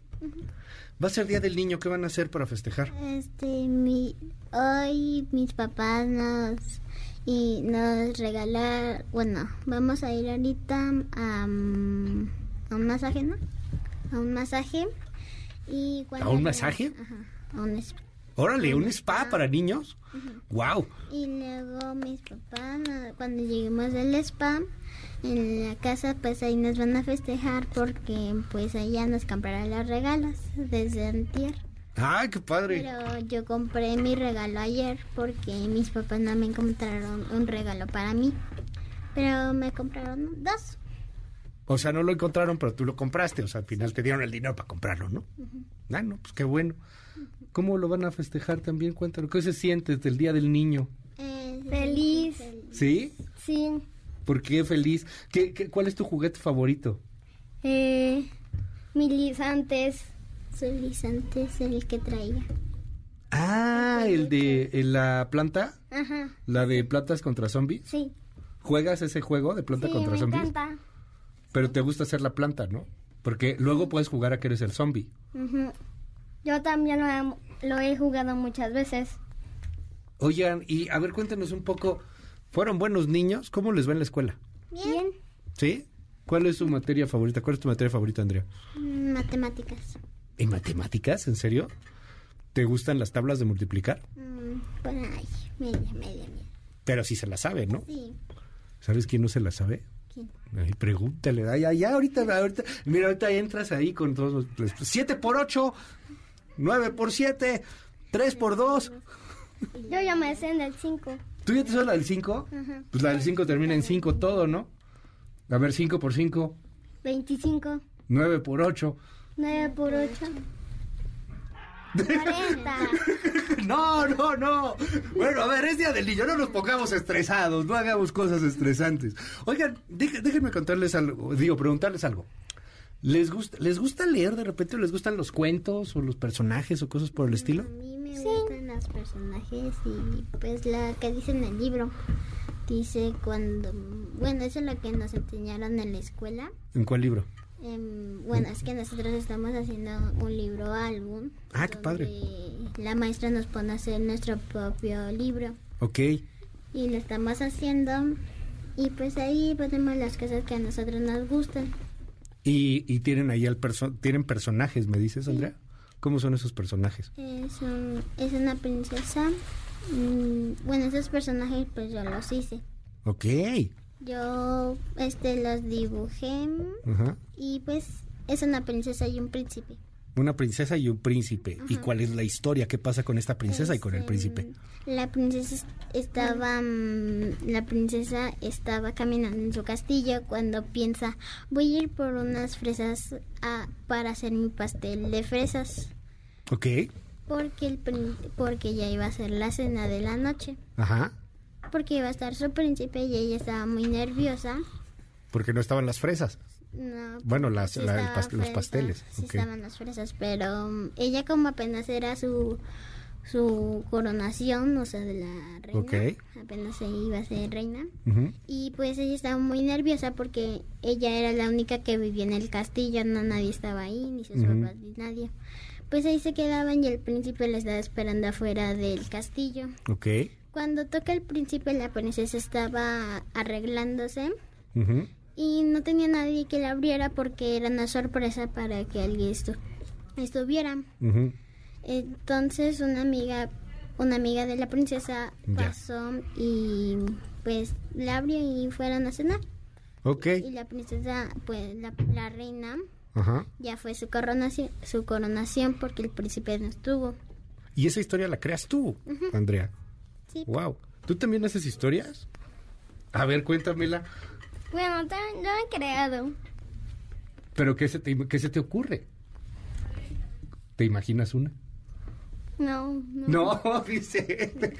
Oye, pero ¿qué personaje es tu favorito? ¿Tienes algún personaje favorito, no sé, de, de las caricaturas o, o de las animaciones o de algo? ¿Cuál es? Ratatouille, ¿Ratatouille? ¿Te gusta Ratatouille? ¿Por qué? porque es un chef. ¿Y tú quieres ser chef? No, voy a ser futbolista. ¿Vas a ser futbolista? Ajá. ¿Qué te gusta del fútbol? ¿Qué es lo que más te gusta del fútbol? Que los jugadores le echen más ganas. Pero no le echan ganas luego, ¿no? Ajá, a veces no, flojo. Te veo así, no se siente que, ay, no. ¿A qué equipo le vas? A México, Y de los otros, de los equipos así de... la América. ¿A la América? ¿Eres de la América? No empiecen, 5, 5, 7, 1, 13, 13. No empiecen, por favor, no empiecen. Oye, ¿tú qué quieres ser de grande, Andrea? Veterinaria, Veterinaria, ¿te gustan los animalitos? sí. Porque- ¿A ¿Por qué? Porque yo soy escaramuza. Ok, O sea, yo monto caballos. tú montas caballos, tú creas historias.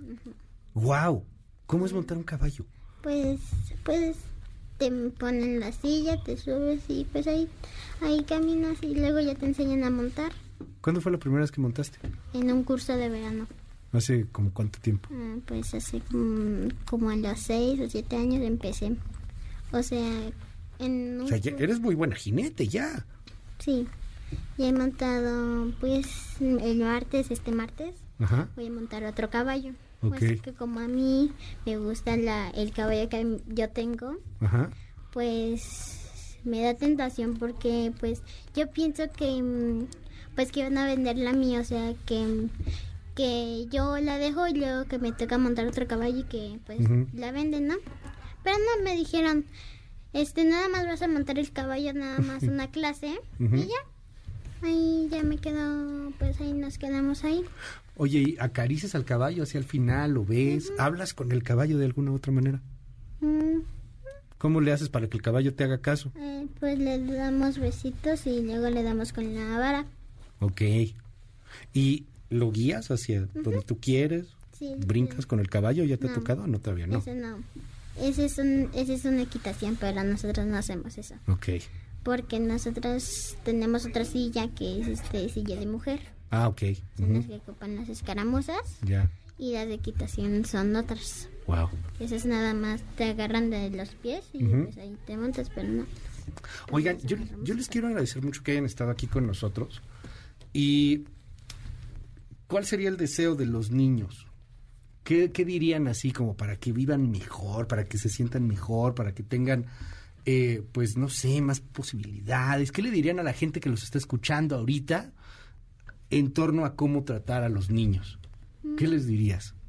Eh, que hagan bien sus cosas, que acomoden y que les digan sus papás o eso. Ok. Eh, yo si fuera, pues, yo les pondría que no los regañaran, que, que nada más les dijera que recogieran sus cosas así, tranquilos, que, Que los orienten. ajá, Que les orienten. que digan, vamos a recoger tus cosas para que, pues, ahí ya recojas y ya, y recoges y más cosas. Yo les quiero agradecer mucho que hayan estado aquí con nosotros. Y, y bueno, pues ¿qué, ¿qué se sintió? Ya ves, no pasó nada. Sí, no, Todo está bien. sí. Todo está bien. Mil gracias por haber venido. De verdad, muchísimas gracias. Sí. Y feliz Día del Niño. Pásenla increíble. Gracias. Pásenla Gracias. muy, muy bien. Gracias, muchas y gracias. también tenemos un cumpleaños ¿En serio? Ajá. ¿De quién? de Gael. Ah, ¿van a ir hoy al cumpleaños de Gael o cuándo? Ajá. No, pues saludos a Gael que tiene su cumpleaños. Invita a la pachanga, Gael. ¿Van hoy ahí al cumpleaños de Gael? No, ya está aquí, ya saludando en la tele y todo. Está bien, bueno, pues saludos allá, Gael. Oiga, escríbame en el 5571-131337. ¿Qué hacía usted cuando era niño? ¿Cómo se la pasaba usted cuando era pequeñito? Eh, ¿Qué le gustaba, qué no le gustaba? Dice, eh, yo escuchaba la canción de Si yo fuera presidente del festival, jugamos, jugamos a cantar. Eh, hola Luis, ¿por qué no me entrevistaron a mis hijos? Queríamos que entrevistaran. Oh, bueno, no, aquí nos entrevistaron. ¿Cómo creen que del América? Dice aquí una persona que le va a las chivas. Este, que no, que al América no. Nos dicen, todos los niños son cándidos, pero en realidad deberían de hablar también de otras situaciones muy feas que están pasando en la infancia en México. Totalmente. Hola Luis, qué bella es la infancia, qué invitados, muchas gracias. Buen día. eh, bueno, aquí otros temas que tienen que ver con otros asuntos. 5571 13 13 37 5571 13 13 37 abierto absolutamente para todo todo nuestro auditorio. Gracias por los por los comentarios los recuerdos. Oiga eh, vamos a platicar también de otro asunto que tiene que ver con los eh, niños pero con el futuro de los niños lo que nos toca a nosotros como adultos. Creo que se puede hacer algo para que podamos tener un ahorro, para que podamos enseñarle a los niños a ahorrar, para que podamos enseñar a los niños a manejar cuestiones de la vida, cuestiones de la vida financiera, cuestiones de la vida que podrían ayudar muchísimo. Muy distinto sería un país con una juventud que sepa manejar su dinero y que tenga una mejor relación con el dinero que la que tenemos hoy día. Querido Adrián Díaz, bienvenido este viernes, ¿cómo estás? Muy bien, mi querido Luis. Oye, este, pues ya después de esta entrevista con los pequeños. Encantado con los pequeños. Cuéntanos un poco sobre finanzas personales para niños. Mira, la verdad es que eh, está padre que celebremos a los chaparritos, ¿no? Al final del día son nuestros tesoros y pues tenemos que apapacharlos, quererlos, mimarlos, consentirlos. Pero si en verdad queremos mimarlos, apapacharlos y consentirlos, no debemos de, de estar pensando en estos momentos en el regalo del próximo domingo, sino en lo que le vamos a regalar en los próximos 10 o 15 o 20 años para ellos. Por ejemplo, ahorita eh, Tiago e Isabela eh, son chaparritos que no rebasan, creo, los 10 años de edad. ¿no? Entonces son niños que si ahorita les abres cuentas de inversión para niños, les puedes garantizar su futuro, ¿no? Isabela, por ejemplo, podría ser una de las mejores jinetes, ¿no? De, del Claro. país con un, fonde, un, un fondeo de recursos cuando le metes su, su ahorro, su, su premio, su domingo, lo que le des, en fondos de inversión, ¿no? En estos métodos de inversión que hoy tenemos disponibles para los niños. Me estoy refiriendo a Fore para niños, específicamente, y CETES Directo para niños, ¿no? Dos plataformas seguras, de bajo riesgo, que les pueden garantizar justamente el futuro financiero a estos pequeñitos que tanto energía, que tanto cariño y que tanto amor deleitan a- a- a- al, al que mundo. son que son inversiones este, gubernamentales a final de cuentas final están disponibles están respaldadas por el gobierno Eh, ha- hay muchas preguntas sobre ese tema porque tú tienes en Estados Unidos la cultura de ahorrar para la universidad. Y estás ahorrando ahorrando ahorrando ahorrando. Aquí la neta es que no la tenemos. Con cuánto se podría ahorrar por ejemplo vamos a pensar en un pequeñito que o pequeñita que tiene seis años de edad de aquí a que cumpla 20 años, o sea, de aquí a que pasen 14 años, ¿cuánto tendrías que estar ahorrando para la universidad o para cuando salga de la universidad? ¿Cómo se podría hacer un plan? Hagamos un ejemplo, Adrián. Bien fácil, 100 pesos a la semana. ¿Y ya? Sencillo. 100 pesos a la semana que vayas domiciliando en cualquiera de estas dos plataformas. CETES Directo para niños, o bueno, cetesdirecto.com Ujú. o Afore para niños, 100 pesitos a la semana. ¿Por qué, Luis? Porque van a estar invirtiéndose, ese, ese dinero se va a estar invirtiendo en los próximos 12, 15, 18, 20 años. Ok. Y entonces los niños van a tener 1.5 millones de pesos, mínimo. ¿En serio? En serio. Y está funcionando como un seguro educacional. Sin meterle nada antes, o sea, nada más son 100 pesitos. O 100 sea, este, pesitos. este domingo empiezas con 100 pesos. Sin que sepas qué rayos es un ETF, qué rayos es un Nada. bono, qué es un CETE. Solo abre la cuenta, de verdad, solo abran las cuentas. Que Primero para que no digan que es comercial, porque de hecho no, No, es no, no. comercial. O sea, CETES es- son bonos gubernamentales. Es administrado por El gobierno debería Financiera. tener más información en este Por aspecto. supuesto, deberemos de tener más información y mucho más difusión de estas plataformas, Luis, porque es el futuro de las nuevas generaciones, es el futuro financieramente hablando de nuestros hijos. 100 o sea, pesos a la semana. 100 pesos a la semana. Y- En los próximos 20 años te puede dar hasta 1.5 millones de pesos. 1.5 millones de pesos, Luis. O sea, no estoy bromeando. Se llama interés compuesto y el interés compuesto lo dicen todos. Es la octava maravilla del mundo. Este Warren Buffett empezó a invertir a los 12 años. Ve a dónde llegó. Obviamente se equivocó. Aquí la ventaja es que nosotros tenemos estas plataformas de bajo riesgo que nos permiten no equivocarnos, sino poner a trabajar esos 100 pesos cada semana, cada quincena se va a estar invirtiendo la ganancia y la ganancia y la ganancia. Entonces, ¿qué estamos esperando los papás? Ya. Que tenemos niños entre el un año de edad y los 17 para empezar ese fondo de inversión para estos pequeños que les va a cambiar el futuro financiero, Luis. Vamos claro. a tener una sociedad mucho más responsable en materia financiera. Y que les van a enseñar, o sea, que también te van a enseñar ahorro, ahorro, Por ahorro, supuesto. ahorro, ir viendo cómo va creciendo y que no se toca, nunca se toca, esa Claro, lana no se toca. claro. No, no es tan difícil. Nos dicen aquí, ¿qué inversión pasa con un niño? Porque tienen esta duda. ¿Qué pasa cuando le abres una cuenta a un niño? ¿Qué pasa cuando le abres una cuenta en CETES directo a un Ajá. niño? Simplemente le estás garantizando un futuro, financieramente hablando, mejor. Tú le vas a ir depositando dinero cuando cumpla 18 años de edad. Esa cuenta pasará, por supuesto, al control del niño, pero el niño, durante estos años que le vas a enseñar a invertir, será responsable de saber qué va a hacer con tanto dinero en su cuenta. Será responsable de saber que no tiene que comprar o adquirir una tarjeta de crédito para irse a las ventas especiales. ¿no? A comprarse todo lo que puede, porque va a preferir invertir que estar gastando. Y va a gastar en lo que necesita. ¿Cómo le enseñas a un niño a invertir? ¿Cómo le enseñas a un niño a ahorrar? O sea, ni modo que te pongas a decir, no, pues es que mira, chécate los, las inversiones, los, los modelos de bolsa, el fondo este de interés compuesto, pues está cañón. Objetivos. ¿Cómo aburrido? O sea, ¿cómo, cómo lo haces no aburrido? Adrián? Objetivos. Ponle objetivos a los ahorros y a las inversiones. Sencillo. ¿Te quieres comprar el videojuego el próximo año o te quieres comprar la, la consola de última generación el próximo año?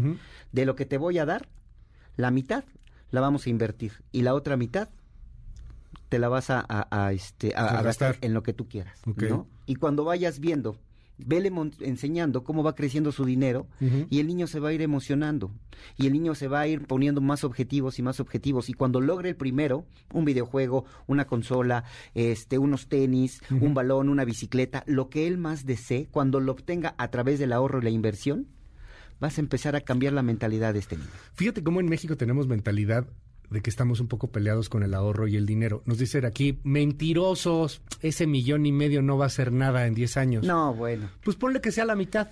En valor, que no, no creo que yo creo es mucho más, pero ponle que sea la mitad, serían 500 mil pesos. Entonces es mucho dinero. No. O sea, Esa maneras. persona que nos dice mentirosos, con todo el debido respeto al público de MBS, lo reto a que ponga su propia inversión en 100 pesos y en 15 años, si no tiene ese dinero, yo se lo doy. En 15 años, ¿eh? Porque aquí nos dicen, ah, Claro, no es cierto, en mediano y 5 largo años plazo. yo no, no, no, nadie dijo en 5, No, en no, no, 15. 15, a ver, 20. estamos planteando el escenario de un chavito que acaba, que acaba de nacer. Sí.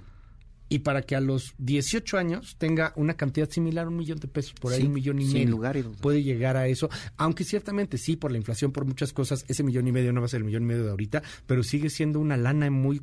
No la tiene nadie. Nadie. O sea, no, no, no, es, no es así, pero no, no tenemos esta cultura. Este, nos dicen aquí bien por el programa. Este, ¿cómo le haces para, para que los niños no odien el tema del dinero? Los involucras en el sistema financiero familiar, Luis. Es decir, nosotros crecimos con no te metas porque el dinero es cosa de adultos. A ver, aquí el que maneja el dinero soy yo. No. Aquí el que maneja el dinero es toda la familia. Y los tomas en cuenta. Ya. ¿Ok? Chaparrito, esta quincena no te va a tocar para el, para el dulce o no te va a tocar para el parque o para el cine porque tenemos otros compromisos financieros. Vamos a empezar a administrar nuestro dinero y los empiezas a involucrar y no los empiezas a, a- a traumar con la cuestión del dinero. Vamos a buscar soluciones, no castigos. Entonces los empiezas a meter justamente en este sistema que ellos mismos van a empezar también a crear conciencia. Los niños berrinchudos, estos que se tiran en los centros comerciales Sí. porque no les cumples el capricho de comprarles el juguete en el momento, son aquellos niños que están retirados del sistema formal financiero familiar, que no les hablan del dinero y que no saben cuánto le cuesta a papá y a mamá ganarse la lana que les permite comprarse ese caprichito. Adrián, vas a dar un curso sobre Exacto. finanzas personales. ¿Cuándo y cómo? Mañana, sábado, mañana, sábado 29, voy a abrir un, bueno, ya está abierto el curso, CETES Directo, cómo invertir en cetesdirecto.com y por supuesto cómo abrir la cuenta de CETES Directo o CETES Niños para que los chavitos empiezan a, a- a invertir en, esta, en esta plataforma. Finanzas personales a la carta, arroba FP a la carta, Facebook, Twitter, Instagram, canal de YouTube, TikTok, a todo le hacemos, ahí nos pueden pedir este mensajes y e información. Mil gracias, Adrián. Gracias a ti, Luis. Regresamos con más. Central de Inteligencia Política presenta las tres columnas más destacadas del día. Del financiero con Raimundo Riva Palacio, las corcholatas en tres días de ausencia. ¿Cómo les ha ido a los aspirantes presidenciales ante la ausencia de AMLO? Empezando con el secretario de Gobernación, Adán Augusto López, quien tuvo oportunidad de brillar en las mañaneras, pero fue todo lo contrario. Apareció desinformado y contradictorio. La jefa de gobierno, Claudia Sheinbaum, anunció incremento de sueldo a sus trabajadores e inició gira en Estados Unidos. El secretario de Relaciones Exteriores, Marcelo Ebrard, no tuvo muchas posibilidades de ser visto. Todos caminaron sin el apoyo de AMLO y ya vimos lo que sucedió. De Excelsior con Francisco Garfias. Manotazos, empujones y gritos en el Senado. La oposición se atrinchera en el Senado por el bloqueo del INAI y frena las iniciativas de López Obrador. Entre los gritos que existieron decían, comisionados ya, INAI hoy e incluso transparencia, transparencia. Así los senadores de oposición impiden que 20 reformas impulsadas por el presidente y su gobierno sean aprobadas. Finalmente del Independiente con Carlos Ramírez, estrategia 1 de AMLO, caso COVID, descolocó a la oposición. El caso de la tercera infección presidencial de COVID-19, a quererlo o no, se convirtió en un laboratorio de comunicación política estratégica. Del lado oficial, no se tiene muy claro todavía si hubo una estrategia de inteligencia política para crear un vacío informativo como provocación o trampa. Algo queda claro, la política es un juego simpático de apariencias y el presidente López Obrador lo sabe jugar. Con síntesis de Mariana Peralta, estas fueron las columnas del día. Síguenos en la cuenta de Twitter, arroba mx-arma. En un momento regresamos. Continúa con la información con Luis Cárdenas en MBS Noticias.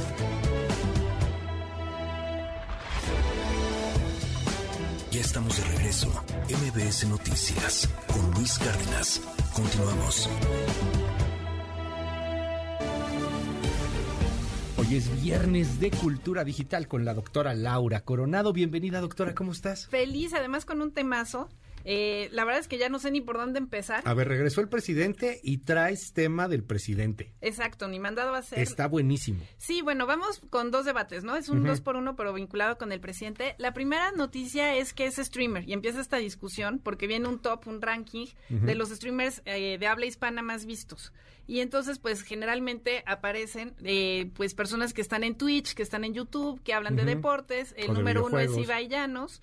Eh, Ibai pues tiene 21 millones de, visitas durante este primer trimestre y en el ranking, en el número 6 aparece nuestro presidente. Es el único no jugador de algo que aparece ahí, o sea, alguien que no está vinculado con deportes o con videojuegos o con algo así.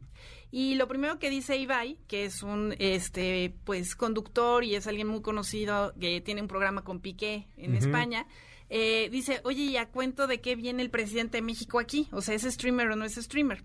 Y lo primero que tendríamos que hacer es definirlo y es estas personas que hacen pues cápsulas o que hacen en vivos o que hacen en directos, no en YouTube, en Twitch, en Facebook, en distintas plataformas y pues netamente sí es un streamer. O sea, no es un canal oficial, no es un canal de presidencia, es un canal que es de nuestro presidente.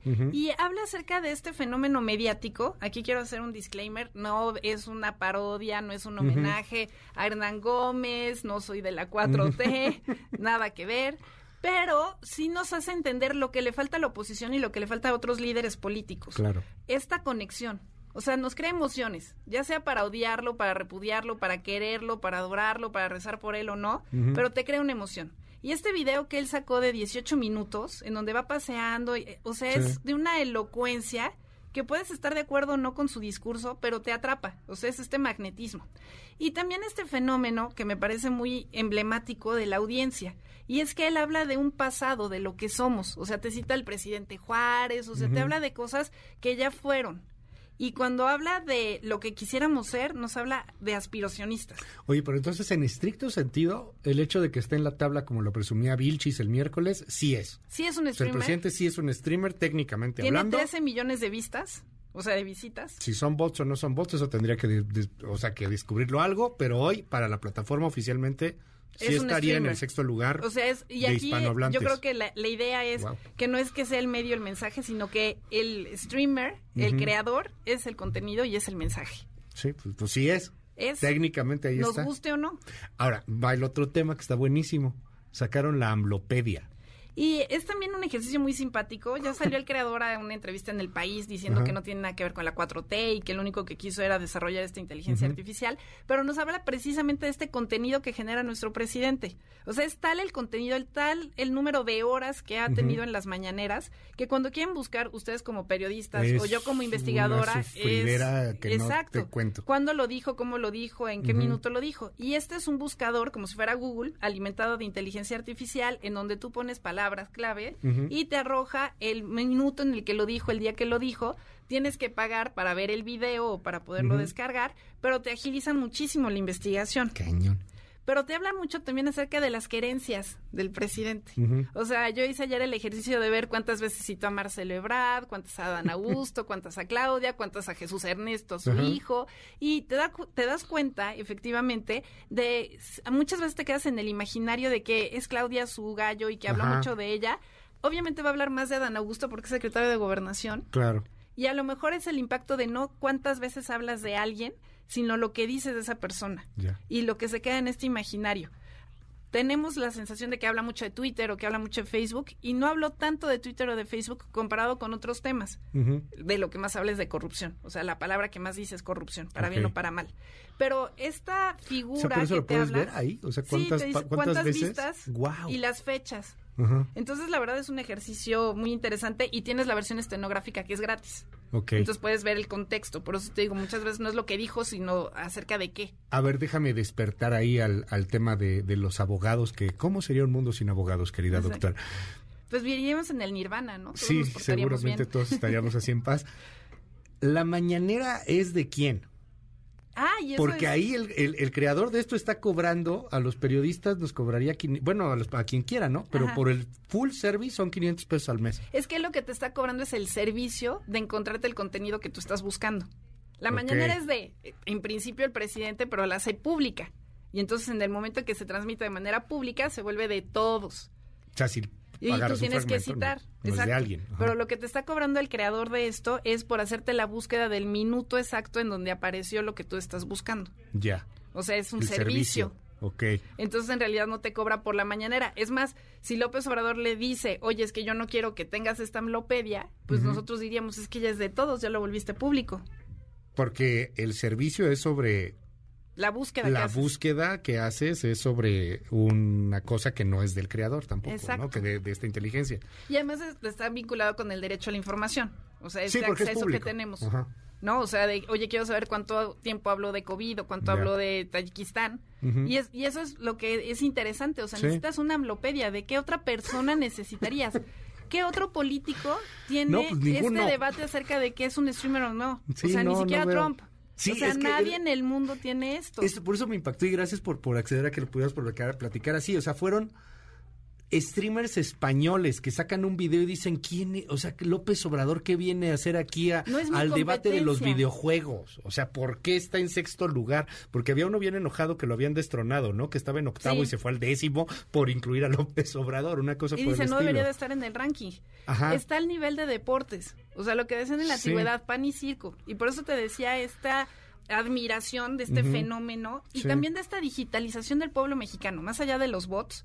O sea, cuando hablábamos como candidato de López Obrador en 2006, en 2012, hablábamos de este voto duro de los adultos mayores y los apoyos que daba y del campo No, y tal. Pero, pero él, por eso ha hablado de benditas redes sociales. O sea, es un fenómeno en donde dice, no necesito de radio y televisión que no me están dando espacio. Y encontró esta forma de conectar con la gente que no están Sí. haciendo los opositores y que no están haciendo ni siquiera los propios de Morena.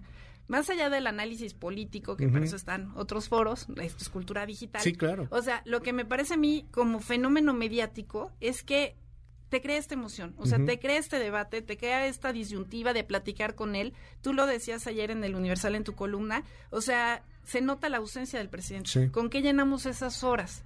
Y entonces él lleva esta narrativa.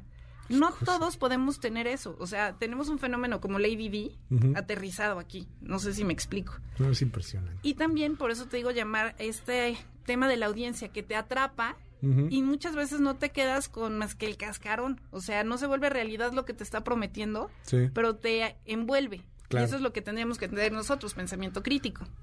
Doctora Laura Coronado, un honor tenerte siempre. Mil gracias. De verdad, Feliz Día gracias. del Niño a todos. Feliz Día del Niño. Feliz día a todos los que van a ver a la Motomami. Y muchas gracias por el espacio. Muy bonito fin Suerte de a los semana. que vayan a ver, cuídense que va a estar, va a A estar reventar. interesante, está a reventar. Ya está lleno, ya toda la primera parte del Zócalo ya está llena. Mil gracias. Podemos vernos en arroba soy Lau Coronado y ahí seguimos. Gracias, gracias doctora. Pásela maravilloso. Feliz fin de semana, feliz fin de semana largo. Si descansa, bye bye. Información de último momento. Este se va a poner bueno el tema en, en el Congreso, en el Senado de la República. El Senado acaba de suspender el servicio de elevadores. No quieren que la oposición y que otros lleguen a otros salones que donde están haciendo eh, en el piso 14, en donde están haciendo eh, concretamente la sede alterna. Está informado aquí en MBS Noticias. Esto acaba de suceder, están suspendiendo el servicio de elevadores. Hay mucho enojo, va a ser fin de semana intenso políticamente hablando. Cuídense mucho, bye bye. Esto fue